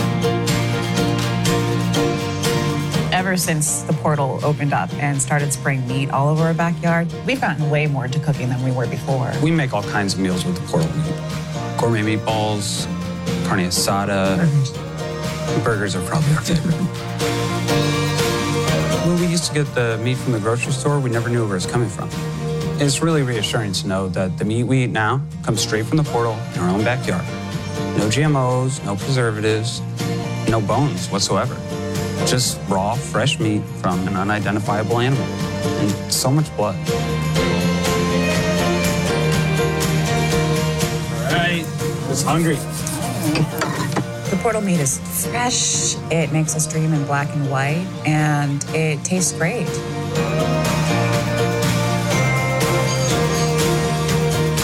And any meat we don't end up eating ourselves, we just chuck back into the portal.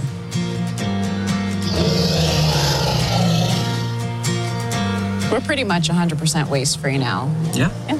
Just about. Feels great. Cheers. Cheers.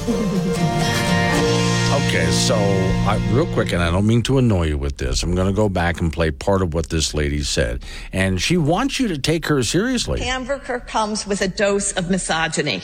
The assumption that the best protein comes from corpses is a racist belief. 21st century animal eating requires our complicity in a new colonialism. Our whiteness is part of the problem of meat eating. If you eat animals, you take up more climate space. Meat eating is also one of the ways gender-based structures of oppression are perpetuated. Men in the West are taunted to renew their man card by eating meat because that's what real men do. Okay. Uh, I only agree with her on that last one by the way. Uh, so, okay, I know that's hard to listen to, but that's okay here. I got a way out for you. This will make you feel a lot better. Tried to amend my carnivorous habits. Made it nearly 70 days. Losing weight without speed, eating sunflower seeds. Drinking lots of carrot juice and soaking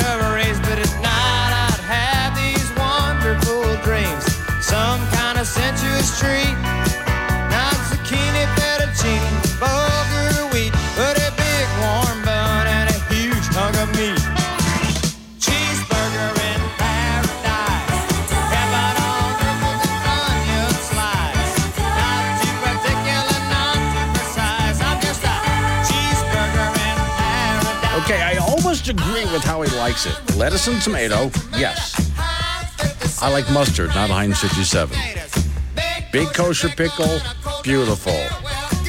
Now, for those who want the beer, you go right ahead with that. I completely understand, but okay.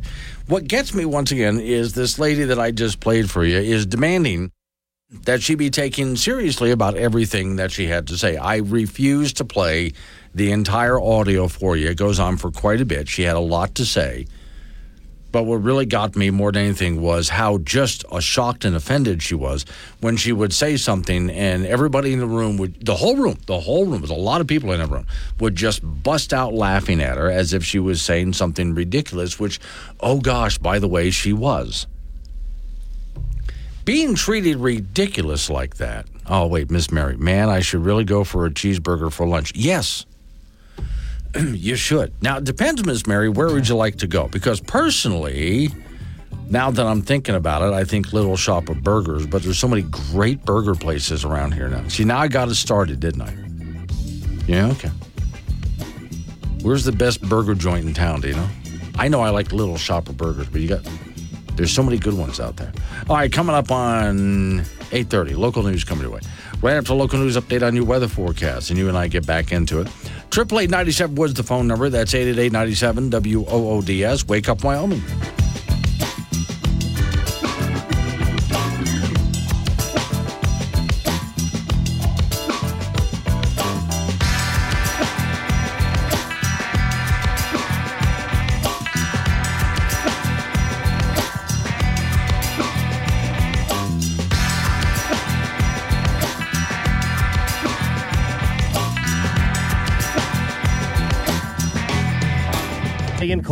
Wake Up Wyoming with Glenn Woods on AM 1030 K2 Radio.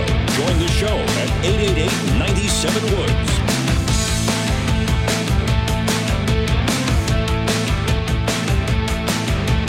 Eight thirty-six. So, okay, after I got done playing that bit from the woman who's trying to convince you that it's white misogyny to eat burgers and you're causing climate change and so on. YO Kid sends me this note. Morning, Glenn. Uh, I want to know how people like this get a platform to speak on. People have been eating meat and little critters for thousands of years. Now she's saying it's a white thing. Just remember, PETA, people eating tasty animals. Yeah. All of a sudden, it's all our, now. Speaking of our fault, I get this note from Miss Mary. She says, "Okay, I posted on Facebook. Now this is on the Wake Up Wyoming site on Facebook, asking for the best Wyoming burger restaurants. Now everyone is going to be craving a burger. I'm basically responsible for the world burning. Yeah, well, usually that's my fault, Ms. Mary. Totally my fault here, but." Yeah, uh, if you're encouraging people to go out there and have a burger today, it's all on you. Look, look at it this way. Um, when you have a burger, okay, first off, we're a cattle state. It's not that we're just a coal and oil and natural gas state. We're a cattle state. That's a lot of methane, too. And then we love our burgers and we love our steaks. And usually eating those things causes us to, you know, outgas some methane, too. So there's that. And then people with their burgers and steaks and so on, they like to have either a soda, which those bubbles are CO2 or they have a beer, same thing, right? So look at how much emissions come with a burger. Then you got to drive there to go get one too, you know. And you're driving your internal combustion engine. Oh my gosh, we're just horrible people here in Wyoming, aren't we? Yeah, oh, we'll get right on that, changing our ways, I'm sure. Welcome to Wiggle Burgers. Would you like to see a menu? Sure, but I probably just want a rib burger and some fries. Uh, I'm in a hurry and I'm, I'm really hungry. You might like the grasshopper bacon bits or the mealworm arancini. Maybe try some worm salt soup. But wait, what the heck is the mescal worm salad? Oh, those little guys are great. We crushed them fresh this morning. You crushed. Have to do it while they're still larva, or there's that horrible crunching sound. Besides, most people don't like exoskeleton in their mouth. Just what the hell are you saving here? Sir, Wiggle Burgers is a bug restaurant. We serve only organic, sustainable bug and bug larvae. Gotta keep that carbon footprint down. Save the planet, you oh, know? Oh, please tell me they brought Candid Camera back. I don't understand. Yeah, you're, you're, probably too young for that television show. It was on back when a person had to get up and go change the channel. so you remember when the world was in black and white? Well, most things were black and white back then. I have no idea what the hell is going on now. Look, I'm in a rush. Just give me a bowl of cereal. That should be safe enough. Mealworm puffs okay? Do you want nut milk or freshly squeezed cicada larvae? You don't just have cow's milk. That's disgusting. You know, if you keep grossing people out like this, you'll kill everybody's appetite and starve the human race. Guaranteed population control? That sounds perfect. To be honest with me, do you really eat this stuff? Oh, come on now. If you advocate for this stuff, you don't actually have to do it. No, but the rest of us better, or else. Damn straight. Yeah, I wonder the lady who was advocating that. You know, eating meat like that, that's, uh, that's, that's white privilege and that's uh, you know misogyny and that's causing climate change. What do you think she has for dinner, and what do you think kind of vehicle she drives? Yeah, I guarantee you, we're talking with a high level of hypocrisy here. We we we, we must be talking about a high level of hypocrisy because whenever we take a look at these people, in fact, that recent COP 28, which was the uh, climate conference they just held. Not only did everybody arrive in massive jets and ride around in limousines and SUVs, but did you see what was on the menu? Oh, only the best high end food paid for by taxpayers. And these are from the people who say we all should be eating bugs. But okay. Triple eight ninety seven Woods, the phone number eight eight eight ninety seven W O O D S. A different topic. Department of Justice is investigating House Democrats for improper use of government funds. Say it isn't so. All right, here's what happened on the floor of the House as it was announced about the the honorable of, the speaker house of representatives sir this is to notify you formally pursuant to rule 8 of the rules of the house of representatives that the office of the sergeant at arms for the house of representatives has been served with a grand jury subpoena for documents issued by the u.s department of justice after consulting with the office of general counsel i have determined that compliance with the hold on a subpoena second here. is There we go. The, okay, I'm just going to stop right there. The internet's having trouble keeping up. This is to notify you formally, pursuant of Rule 8 of the House Rules of Representatives, that the Office of the Sergeant of Arms, House of Representatives, has been served with a grand jury subpoena for documents by the U.S. Department of Justice. Oh, okay. They're investigating House Democrats for allegedly misusing government money meant for personal security. Wait a second, they get personal security? Well, of course they do as members of Congress. They're going to get personal security, but do you get personal security? Oh no, your personal security is carrying a firearm with you, right? But you're, but they tell you they don't want you to do that. Because, okay, anyway. So that was read out on the floor of the House as I just played for you there. And the story here says the public rightly expects members to use their that money responsibly for well, when they're handed money for things like their own personal security or their staff, they're supposed to handle it responsibly. Now, when you take a look at how Congress handles money, do you really expect them to handle it responsibly? Congressional benefits, the story says, from public holdings, it holds it accountable for its stewardship. So the House Chief Administrative Office makes members' spending available for public to examine. If you want to take a look at how they're spending the money, you can. Spending records are published by the uh, Statement of Disembur- of a long title here. These records are published quarterly and may be downloaded from the House of Representative website. The records for each member, who paid what to where. But you know, those records aren't always good, as you can imagine. This is Congress. So a lot of times they find way to launder and shuffle money. The amount of money varies from member to member, and a set formula determines the exact amount of money they're going to get. The formula takes into account staff salaries, general office expenditures, travel, office space. The amount for staff and general office expenses are the same for each office, the number of residential addresses within the district. So it's uh, the distance from Washington to where they live. So, in other words, if they live just up the road, they're not going to get much in travel money, but they live way out here in Wyoming, they're going to get more. You get the idea. So, for instance, 2018 formula assumes $944,671 for staff salaries. Imagine that for a typical office. But a lot of this money, as you can imagine, does not go where it's supposed to go. So that's where the investigation is opening up. It's going to be really interesting to see what they find, but also, I think, even more interesting to find how members of the House try to cover this up, sweep it under the rug, and then watch your news media to see if the news media is actually going to cover this like they should, because there's been major spending scandals in Congress before and your news media did not do really a great job at covering it the way it should have. Not, I mean, eh, oftentimes when Congress misspends money, they treat it like it's a joke in the media rather than taking it seriously because there's many members of the House and Senate, both parties, that should have been not just run out of office a long time ago, but arrested a long time ago. Yet they'll find a way. They'll find a way. You still want a cheeseburger?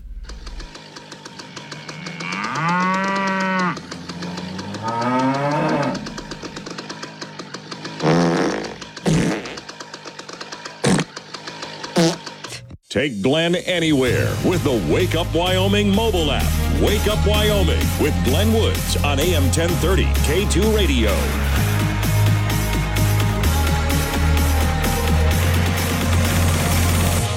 848 is the time. Wake up, Wyoming. Off to the icebox we go where Frank Gambino is waiting by. Okay, Frank, I'm going to take you back in time. Douglas, Wyoming. Yes. Fort Fetterman. Okay, what was Okay. going on over there? Well, at the time, since they had built the fort, and by the way, that was Fort Casper. Did when- they move the whole fort to Yes, they did. They actually floated it down the river. Oh, and so they rebuilt it. Well, I mean, we were, you know, getting really harassed by the Indians, so they moved everything down. And so, so there's Fort Fetterman. Now, across the river, somebody decided that the fort is going to need things like uh, they started a hog farm so they could have meat. There's chickens and so on, but it was basically known as a hog farm. Now, besides the people who worked there at the fort, not just the soldiers, but everybody else, other people came over to buy from them as well. It's a pretty successful business. Okay. So, men between soldiers and other men who work out there in the prairie, what else do they need, Frank? Water, Uh, beer. a beer, Yeah. Um, um, poker games. Poker, games, are good. yeah, Yeah. yeah, yeah, you know. Uh, brothel. yeah. Yeah, okay. And Wo- so the place, firewood? Yeah, so place got pretty rough and tumble. There were Oh, fist oh, fights, okay. there were gun fights, there were all sorts of things like that. Now, eventually, the fort closes down permanently, and the people who owned uh, the hog farm, which is what it was called there, moved into the fort. They were empty buildings, nice buildings. So they Mm-hmm. just moved the whole establishment, you know, over into the fort, and it lasted for a few more years until the place was owned by two men. One of the men goes on va- goes on a business trip. The other guy starts to brag that he really runs the place. Mm-hmm. When the partner came back, he got mad. They got into a fight. One died on the spot. The other guy died two days later from his gunshot wound. They shot each other. Yes, and so the business ends up closing down. A successful hog farm. Yeah, and, and shut down because the owners shot each other. each other. Now, I wonder why do why did people back then go to places like this? Because Because there was nothing else to do. well, okay, but let's see what's there. A lot of people lost their livelihoods in poker games. Oh, yeah? There were constant fights and shootings available there. And Lord knows the diseases and so on I mean, it just, just Sounds like Cleveland. Well, you know something? I think you're right. I mean, but I think probably more smelly than Cleveland. a little bit. Men's college hoops from last night. The Wyoming Cowboys beat the Air Force on the road 83 72. So the Pokes on a little bit of a roll here. They're 5 and 3, and Mountain was playing 12 and 9 overall, and they had a great night from the land of three, hitting 12 of 19 attempts. You don't see many teams go 63% from three in a contest, but that's exactly what UW did. Brendan Wenzel was really hot. He sank a half a dozen threes and was 7 of 8 from the free throw line, leading the Cowboys with 25 points. Mason Walters threw in 22. The Air Force hit 13 three pointers of their own out of 33 attempts. They fall to 1 and 7 in league play, 8 and 12 overall. Cowboys will be in Vegas to meet uh, UNLV on Saturday. Wyoming Cowgirl basketball team will be in Vegas tonight to meet UNLV. Both teams are 7 and 1 in Mountain West play, so they're going to find out what they're made of tonight. UW 12 and 7 overall, and UNLV comes in at 17 and 2. It should be a pretty good game. That's a 7:30 start from Vegas this evening. Girls high school basketball from over the weekend. First on Friday, Cheyennes got to 14 and 2 on the year with a 58-41 win over Cheyenne Central. So Central drops to 11 and 4. Kelly Walsh improved to 4 and 10 with a 40 to 38 win over Rock Springs. The Natrona lost to Sheridan 59-47 and Newcastle beat Glenrock 42 to 6. Then on Saturday, the Natrona absorbed a 55-22 road loss to Cody to drop to 3 and 10. Rock Springs over Cheyenne South 52 to 12. Douglas over Glenrock 74-19. Upton a winner over Midwest 64 to 6 and Wright beat Kaycee 63 to 26. High school wrestling from last night, the Thunder Basin boys who won the Ron Thon tournament in Riverton over the weekend beat Kelly Walsh in a duel 39-28. Tonight Laramie will be at Cheyenne Central for a duel. College wrestling, the Wyoming Cowboys will host South Dakota State in a duel in Laramie tomorrow night. South Dakota State comes in ranked 11th in the country. UW coming off a dual win over Northern Colorado their last time out, so they're 6 and 5. In football, Wyoming Cowboy graduate linebacker Easton Gibbs will be in the East West Shrine Bowl All Star game tomorrow in Frisco, Texas. It's a great place to be seen by those NFL personnel folks. Gibbs is eighth in school history in tackles with 362 and a first team All Mountain West Conference selection this past season. Boy, he's gotten real busy for you out there the past. It, it, it, I just hope yeah. the whole the, the weather holds up this, yeah, this weekend. Okay. Well, now it starts with rain. And so, then, then, again, when I ask you for yes. weather and road conditions, I do the opposite. Oh, okay. That's usually a good idea. Yeah, it's going to be horrible out there. Frank. So enjoy the nice drive. Thank you so All much. Right. Coming up on some local business, we have to take care. We're going to roll into news time after that national local update on the weather forecast. You and I roll back into it after that. Wake up, Wyoming.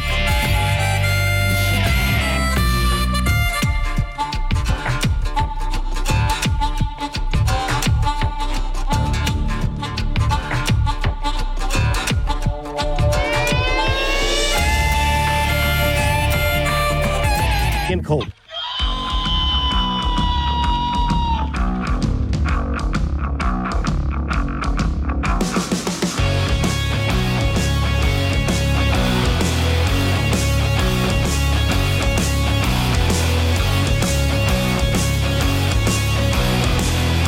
Oh six the time. It's Wake Up Wyoming. My name is Glenn Woods. Thanks for joining me Wednesday. Over the hump we go. Open phones, 888 Woods. That's 888 97 W O O D S. Actually, I'm going to back up on something here, Ms. Mary, because you, I was going to go somewhere else, but then you just said something to me which I thought, you know, I've got to deal with that because it's hysterical. Today's show is sponsored by Armpit Hair Dye, because waving goodbye should be more colorful.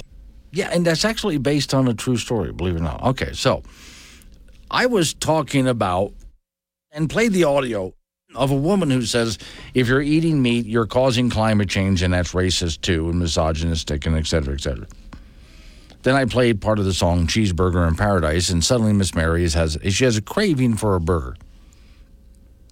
So she posted this on the Facebook page for Wake Up Wyoming. What's your best burger in Wyoming recommendation? Okay, now I put little shop of burgers. Like Richard said, go to Fort Collins.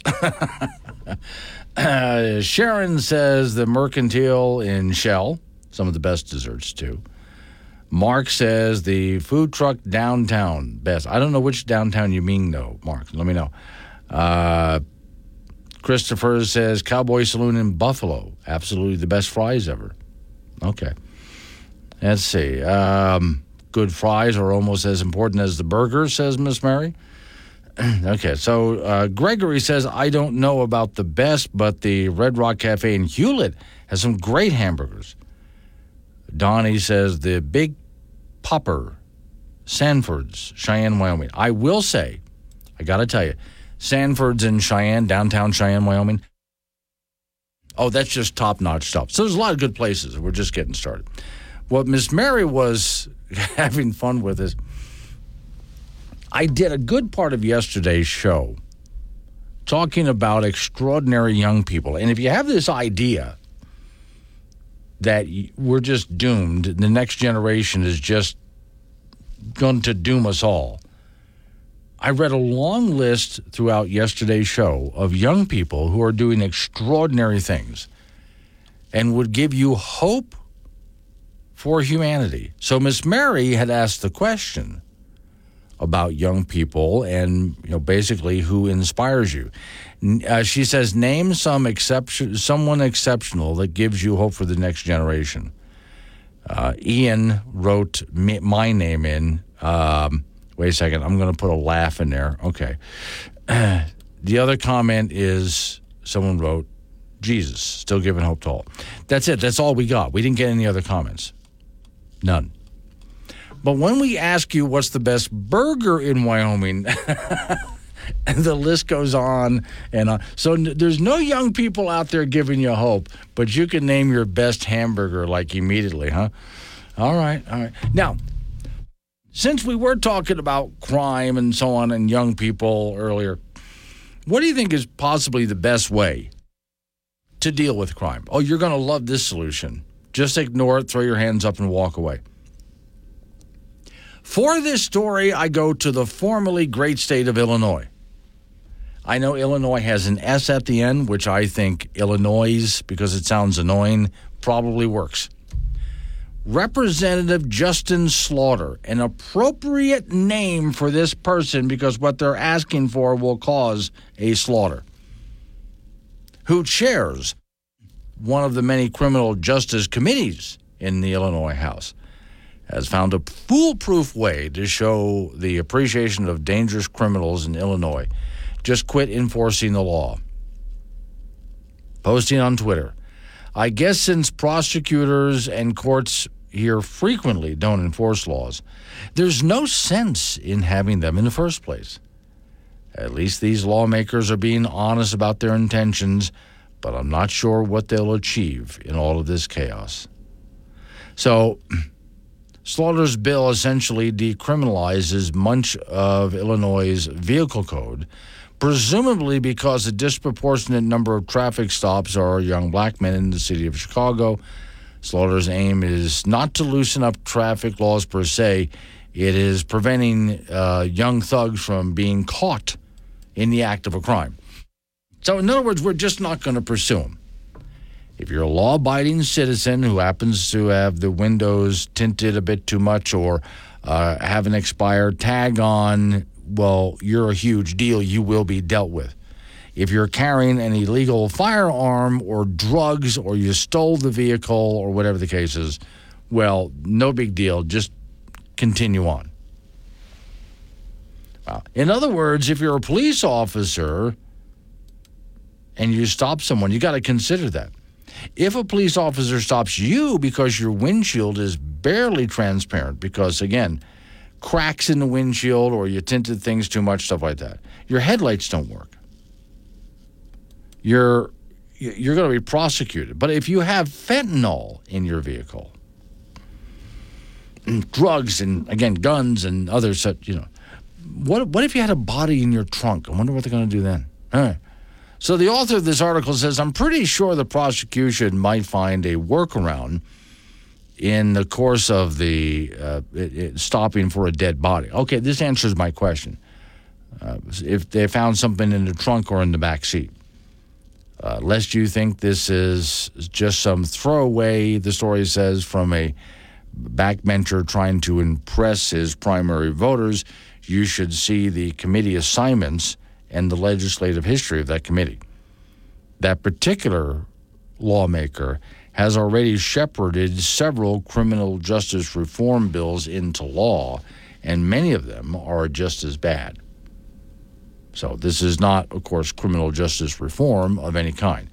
This is just throwing your hands up and giving in and saying, well, you know, obviously we don't have the resources to go and catch these people, so we're going to try to pass a bill that just says don't bother. Just don't worry about it. Rhiannon Fort Danger, this sort of blank right here is why I'm convinced that we got to uh, trust in an alternative universe. What the hell? Jan in Cheyenne says, Since when have people of color not eaten meat? There's different kinds of meat, but it's meat all the same. Yes, but, I mean, okay, Jan, you can't use logic. If you're wondering what she's talking about, I played a person uh, in the middle of a climate debate saying that if you eat meat, you're misogynistic and you're a white supremacist and you're aiding climate change. And so Jan wants to know, but what about other people of color? Don't they eat meat? Aren't they contributing to climate change? What about them? Now, Jan, you weren't supposed to notice that. Okay? See, there's the problem with you, Jan. You immediately sit down and start thinking logically about this, and you want to employ common sense. I mean, Jan, what's wrong with you? I, pff. and then you go ahead and you send me a note so I'll read that out loud? Jan, we can't have common sense in this area. You're supposed to listen to these people, and even though you know it doesn't make sense, just keep your mouth shut, okay, Jan? Do you have any history of mental illness in your family? I have an uncle who does yoga. Allergies? Cowardice and weak willed men. And hazelnuts. Sexual history? Epic and private. Okay. Well, that image is going to stick with you all day. Got something to say to Glenn? Use the chat on the Wake Up Wyoming mobile app and get your opinions straight to the studio with K2 Radio.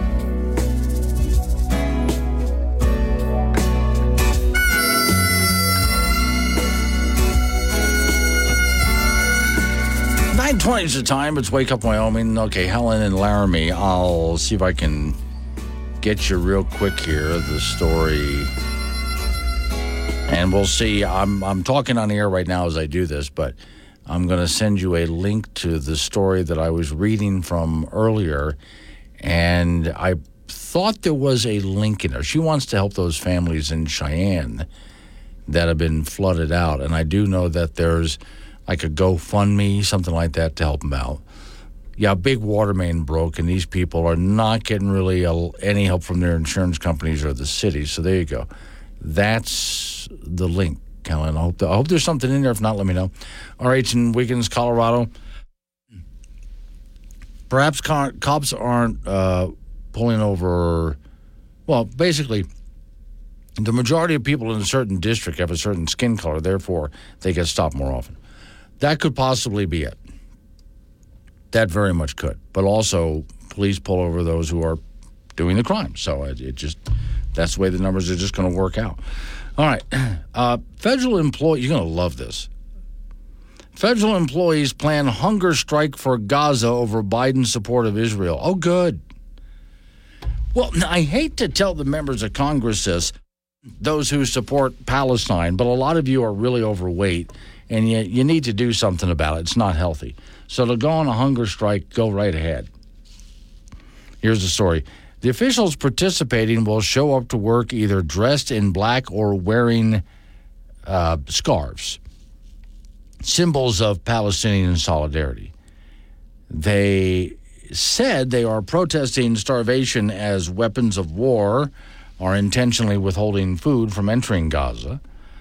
More than 26,000 people, mostly civilians, have been killed since the war began, according to the health ministry. The activists, federal employees, say their goal is to force a conversation in their offices. They claim many federal employees support a ceasefire but are scared of speaking out for fear of retribution. So, what they want to do is have a hunger strike. So, um, talks about voting there. I'm going, okay, Democrats got it. I'm just looking for more information on the hunger strike. Now, I look at this and I think, okay, If federal employees want to go on a hunger strike, you go right ahead and do it. But I really doubt they're going to go on an actual hunger strike. What are you going to skip a couple of meals? Oh, here we go. I got the rest of it. Okay. I have every right to be cynical about this. Here's what the story says it's only a one day hunger strike. So, my question is how serious are these people? One day? And I doubt most of them will make it through the day. I mean, they might get up and skip breakfast and skip lunch, but then by the end of the day, they're really hungry. And so they have dinner and they said, What? That was the day.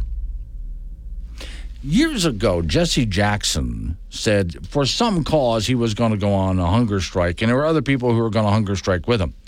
And then a reporter who's not supposed to notice this stuff saw Jesse Jackson coming out of a really nice restaurant in Washington, D.C., and said, Excuse me, Mr. Jackson, aren't you on a hunger strike?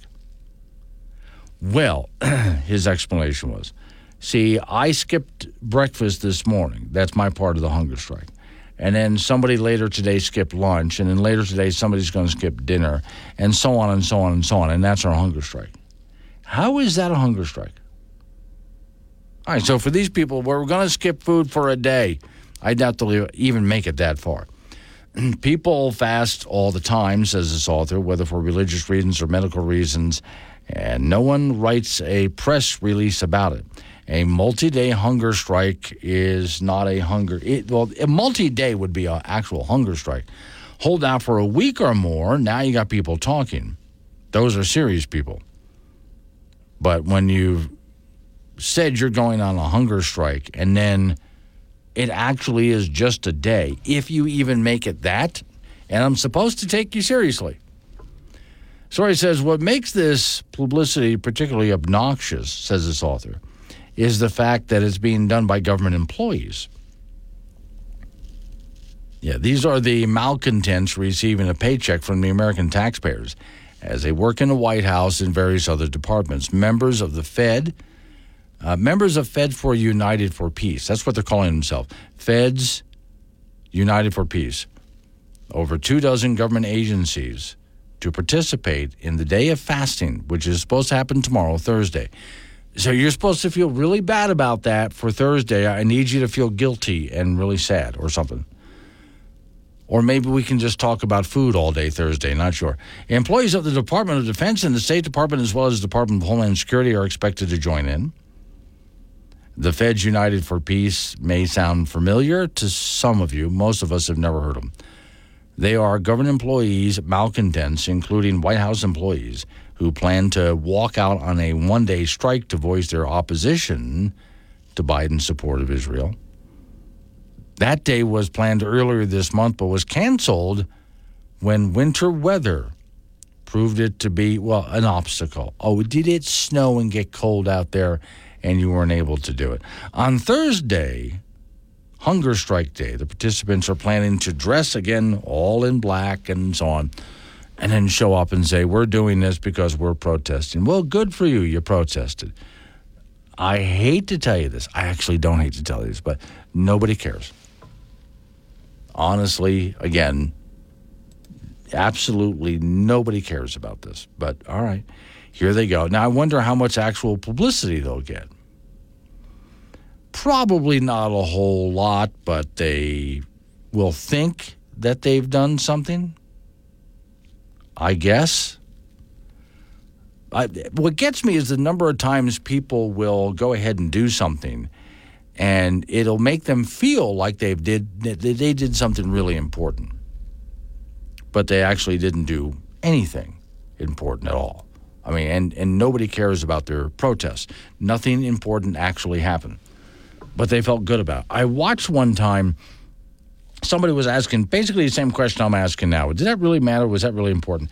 And they showed activists going to capitol hill to go talk to their senator or congressman whatever the case was and they had some kind of a sit-in protest, and they got a chance to talk to their congressman, and a couple of reporters asked questions, and they really thought they did something. By gosh, and when it was all said and done, nothing was changed whatsoever. Nothing happened. But they felt like they did something. By gosh, and that's what really mattered. So, do you feel like you did something, or did you actually do something that mattered? And there's the big difference here. There's what really counts. Do you feel like you've done something, or did you actually do something that counts? If the people of Palestine, as you're saying, are really starving and they need help, what are you actually going to do to get them food? That you who live in America where food is plentiful, thank you, capitalism, you who sit there in America in, in your plush offices in Washington, D.C., with your nice fat salaries that you're not supposed to be making, you're not supposed to be making that much money in those offices. You take a day off from eating and act like you've done something absolutely great for the world, but you didn't. Nothing changed, and nobody cares. Coming up on 9:30, local news coming your way right after a local news update on your weather forecast, and you and I get back into it again. Triple eight ninety seven Woods is the phone number. It's Wake Up Wyoming.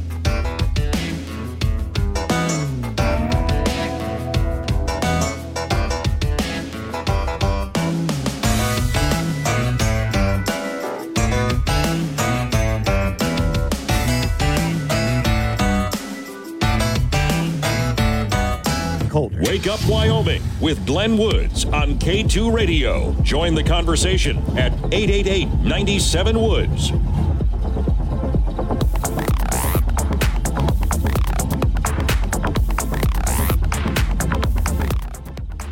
Nine thirty-six. The time. It's Wake Up Wyoming. I just sent Miss Mary a little something. I totally live this. I am about the most calm person you'll ever meet, really.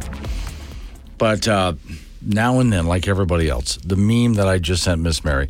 Sometimes I get road rage walking up behind people at the grocery store. I think it happens to all of us. Powell, Wyoming. Woman drives through an emergency room entrance and then takes off. In Powell, Wyoming, story says from Cowboy State Daily, there's no such thing as an emergency room drive through, but there should be. But that didn't stop a Powell woman from making her own. 3 a.m., of course, 3 a.m. Saturday, of course it was a Saturday. A 43 year old woman drove a vehicle through the emergency room entrance at the Powell Valley Hospital. Vehicle made it almost 20 feet inside.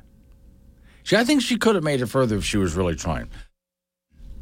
Then, a couple of glass doors there. So, once inside, she decided to leave, but struggled to do so.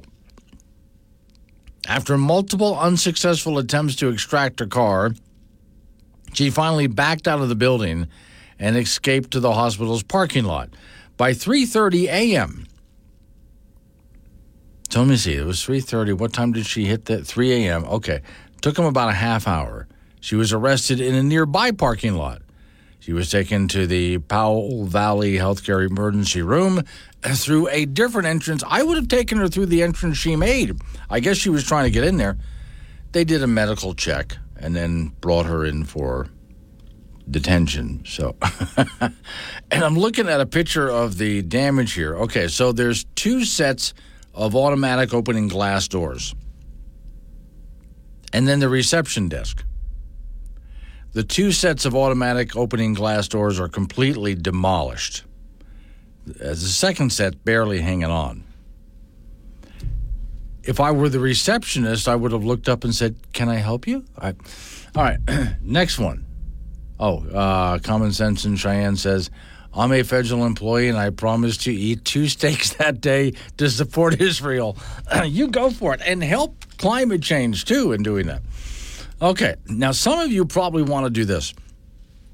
Also, a Cowboy State Daily Store. Shooting coyotes from the air could save Wyoming's premier mule deer herd. And I wonder because right away I think of Wiley Coyote.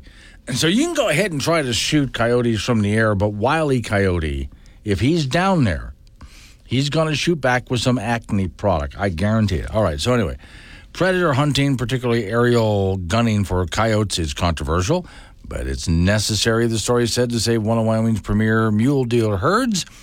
Deer conservation conservationists said, quote, coyotes are one of the biggest deer fawn killing machines. So, deer do, do all they can to hide their fawns in sagebrush and so on, but coyotes pick them off. The Wyoming Game and Fish Commission earlier this month approved about $200,000 in additional money for aerial gunning of coyotes. Now, you see, hang on. I think they're going about this all wrong. If there's any Wyoming legislators out there, in fact, I'm going to save this story and I'm going to write this up tomorrow. This could be a money making proposition. Rather than setting 200, see, government always does it in the most inefficient way. They set aside $200,000 to get in helicopters and fly around and shoot coyotes from the air. Who out there would like to pay a few bucks to get into a helicopter and fly around shooting coyotes from the helicopter? Show of hands. A lot of hands out there. Loads of hands. Wow. This is a money making proposition. So, what the state of Wyoming needs to do instead is go ahead and get a helicopter with a pilot and just put an advertisement out there. Would you like to shoot Wyoming coyotes from a helicopter? It will cost you this much for one trip, however long it is a, an hour flight, a two hour flight, whatever. No guarantee in how many coyotes you're going to see. That's that's crapshoot, pun intended. But we're going to, you pay to be in the helicopter. You bring your own gun. BYOG. Bring your own gun. Then you get to fly around in a helicopter with state permission and shoot at coyotes. Who's in? See, I don't think the state should spend $200,000 on this. I think the state can make probably about a million dollars on this if they did it right. But no, your government, of course, always has to find a way to spend money. I'm thinking a bunch of you out there would be signing up like now if you found out. And if, if your wife turns to you and says, I'm sorry, you're going to spend how much money on what? If she's a true Wyoming woman, invite her along. Oh, she'll object to it until she finds out that you bought two twofers, one for her, one ticket for you, one for her and she gets to sit up front, oh, she's all in on this if she's a real Wyoming woman. So, yeah, the state should be making money on this, not spending money on this. See, now I, I think more people who work for the state of Wyoming should be listening to me because I have these great ideas. 942, wake up. He's not a politician, but his pants are on fire.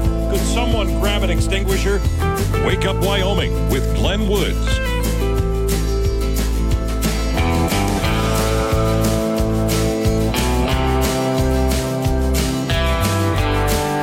Nine forty-eight. The time. Wake up, Wyoming. Off we go to the ice box where Frank Gambino is waiting by. Uh, first off, quick confession time here. You ever get road rage walking up behind people at the grocery store? Um, I used to. okay. Now, now they can torture themselves at the at the cashier before I do. Okay. Well, and as you get older and slower, you're probably causing the road rage. Just well, toss well, that out. well, there. yeah. I mean, you know, Now this that's next. why they have self checkout. You know, Yeah, you know. that's true. Okay. Well, next one here. So there's a couple of people on a local television news station. Behind them, you know, they have to have that picture up there oh, that represents course. what they're Oh, talking oh, about. yeah, yeah, yeah. Picture of a cheeseburger. And it says cheeseburger stabbing. Someone was stabbed by a hmm. Now, cheeseburger, this is what I want to know. This or was the cheeseburger the weapon? See, okay. Someone either stabbed someone else over a cheeseburger, someone stabbed someone else with a cheeseburger, someone stabbed a cheeseburger, a cheeseburger stabbed someone, a cheeseburger stabbed another cheeseburger. Which do you think it could be? I don't know, but the person who put that together, as I, I worked in TV news, Yeah. what is your problem? Can you can you figure out something more s- uh, direct of what this is? The, what this is? Oh God, the number of times though it is kind of fun though to see. Just like when the Tonight Show, Johnny Carson he used to read those weird headlines. Yeah. Okay. In television news, as you know, sometimes what's behind the reporter to illustrate what he's talking about is just as funny as oh, those Oh, a- at newspaper times it is- headlines. yeah, and maybe there's some graphic designers like I'm going to try to put this in and see if anybody notices. yeah, okay. See, now, I would be the guy with the crayon, for those people know that what, what scrolls across the bottom. I would put something in from time to time. Yeah. Just to see if people. In fact, I did that one time. This uh, when I was doing another version of this program, it was on video. You could watch it online. Oh.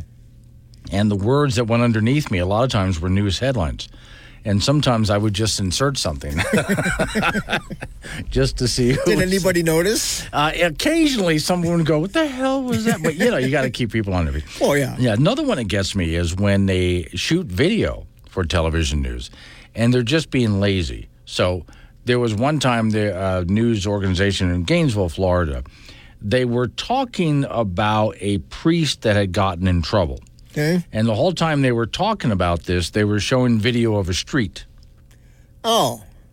So he was in trouble on I that don't know. street? I, I don't know. I have no idea what What's the yeah, street yeah, what, yeah. what- has to do with the story. It's completely unrelated. And then they kept looping the street over and over again because they had like it was a nice long story and they had like maybe five seconds of video Yeah. of the street. So I have to watch the same damn car go by again and again. You know? Oh my God! All right, wo- women's college basketball tonight. The Wyoming Cowgirls will be in Las Vegas this evening to meet UNLV. Both teams have won seven of their eight of seven of eight Mountain West Conference games. So both teams are really going to find out what they're made of leading the league. UW 12 and 7 overall, and UNLV comes in at 17 and 2. That's a 7:30 start from Las Vegas tonight. Men's college basketball from last night. The Wyoming Cowboys got to 5 and 3 in Mountain West play and 12 and 9 overall with an 83-72 win over the Air Force down in Colorado Springs. The Cowboys were just great from the three-point line, hitting 12 of 19, and Brendan Wenzel had six of those threes. He was 7 of 8 from the line, held the Cowboys to 25 uh, and then led the Cowboys with 25 points. Mason Walters had 22. Air Force hit 13 threes out of 33 attempts. They fall to 1 and 7 in league play, 8 and 12 overall. Cowboys will be in Vegas on Saturday to meet UNLV. Girls high school basketball from over the weekend. First on Friday, Cheyenne East got to 14 and 2 on the year with a 58-41 win over Cheyenne Central. So Central drops to 11 and 4.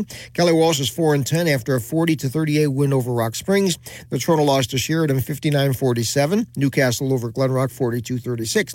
On Saturday, Natrona absorbed a 55-22 loss to Cody to drop to 3 and 10. Rock Springs over Cheyenne South 52-12. Douglas over Glenrock 74-19. Upton defeated Midwest 64 to 6 and Wright a winner over Kaycee 63-26. In football, Wyoming Cowboy graduate linebacker Easton Gibbs will be in the East West Shrine Bowl in Frisco, Texas. That All-Star game will be tomorrow afternoon, and it's a great place to be seen by NFL scouts. Gibbs is eighth in school history in tackles with 362 and was a first team All Mountain West Conference selection. High school wrestling from last night, Thunder the, the Thunder Basin boys who won the Ron Thon tournament in Riverton over the weekend beat Kelly Walsh in a duel 39-28. Tonight, Laramie will be at Cheyenne Central for a duel. In college wrestling, the Wyoming Cowboys will host South Dakota State in a duel in Laramie tomorrow night. South Dakota State comes in ranked 11th in the country, and UW coming off a dual win over Northern Colorado the last time out. So they are six and five in duels so far this season, and that's in sports. Today's the last day of January. Yes, it is, Okay. and then tomorrow is Feb. It is February. Now, when we were reaching the end of 2023 in December, I was looking at the calendar going, I'm still working on like late February or March. How are we already in December? Right. Okay, we've already reached the end of January of 2024. So I need to work on slowing things down because there's a lot I want to get done this year. Yeah, well, you know what the thing is, we're slowing down, Yeah. and, and in a lot of respects, the world is is quickened a bit. Yes. So that's why, like, where did January go? So what are you telling me? Just get over it? Get over it. Yeah. Oh, okay. That's- Stop complaining and just get over it. You're a, you're a I'm- smart man. Deal with it. I'm going to quit asking for advice, Frank. You're not. Oh no no no! no. We, we, the last person, people you want to take advice from is us. Oh, that's true. Okay. Don't do it. and it. yet I do it for four hours a day. Oh. All right, thank you, Frank. Coming up on some local business we have to take care. We're going to roll into news time after that. National, local, Update on your weather forecast. Wake up, Wyoming.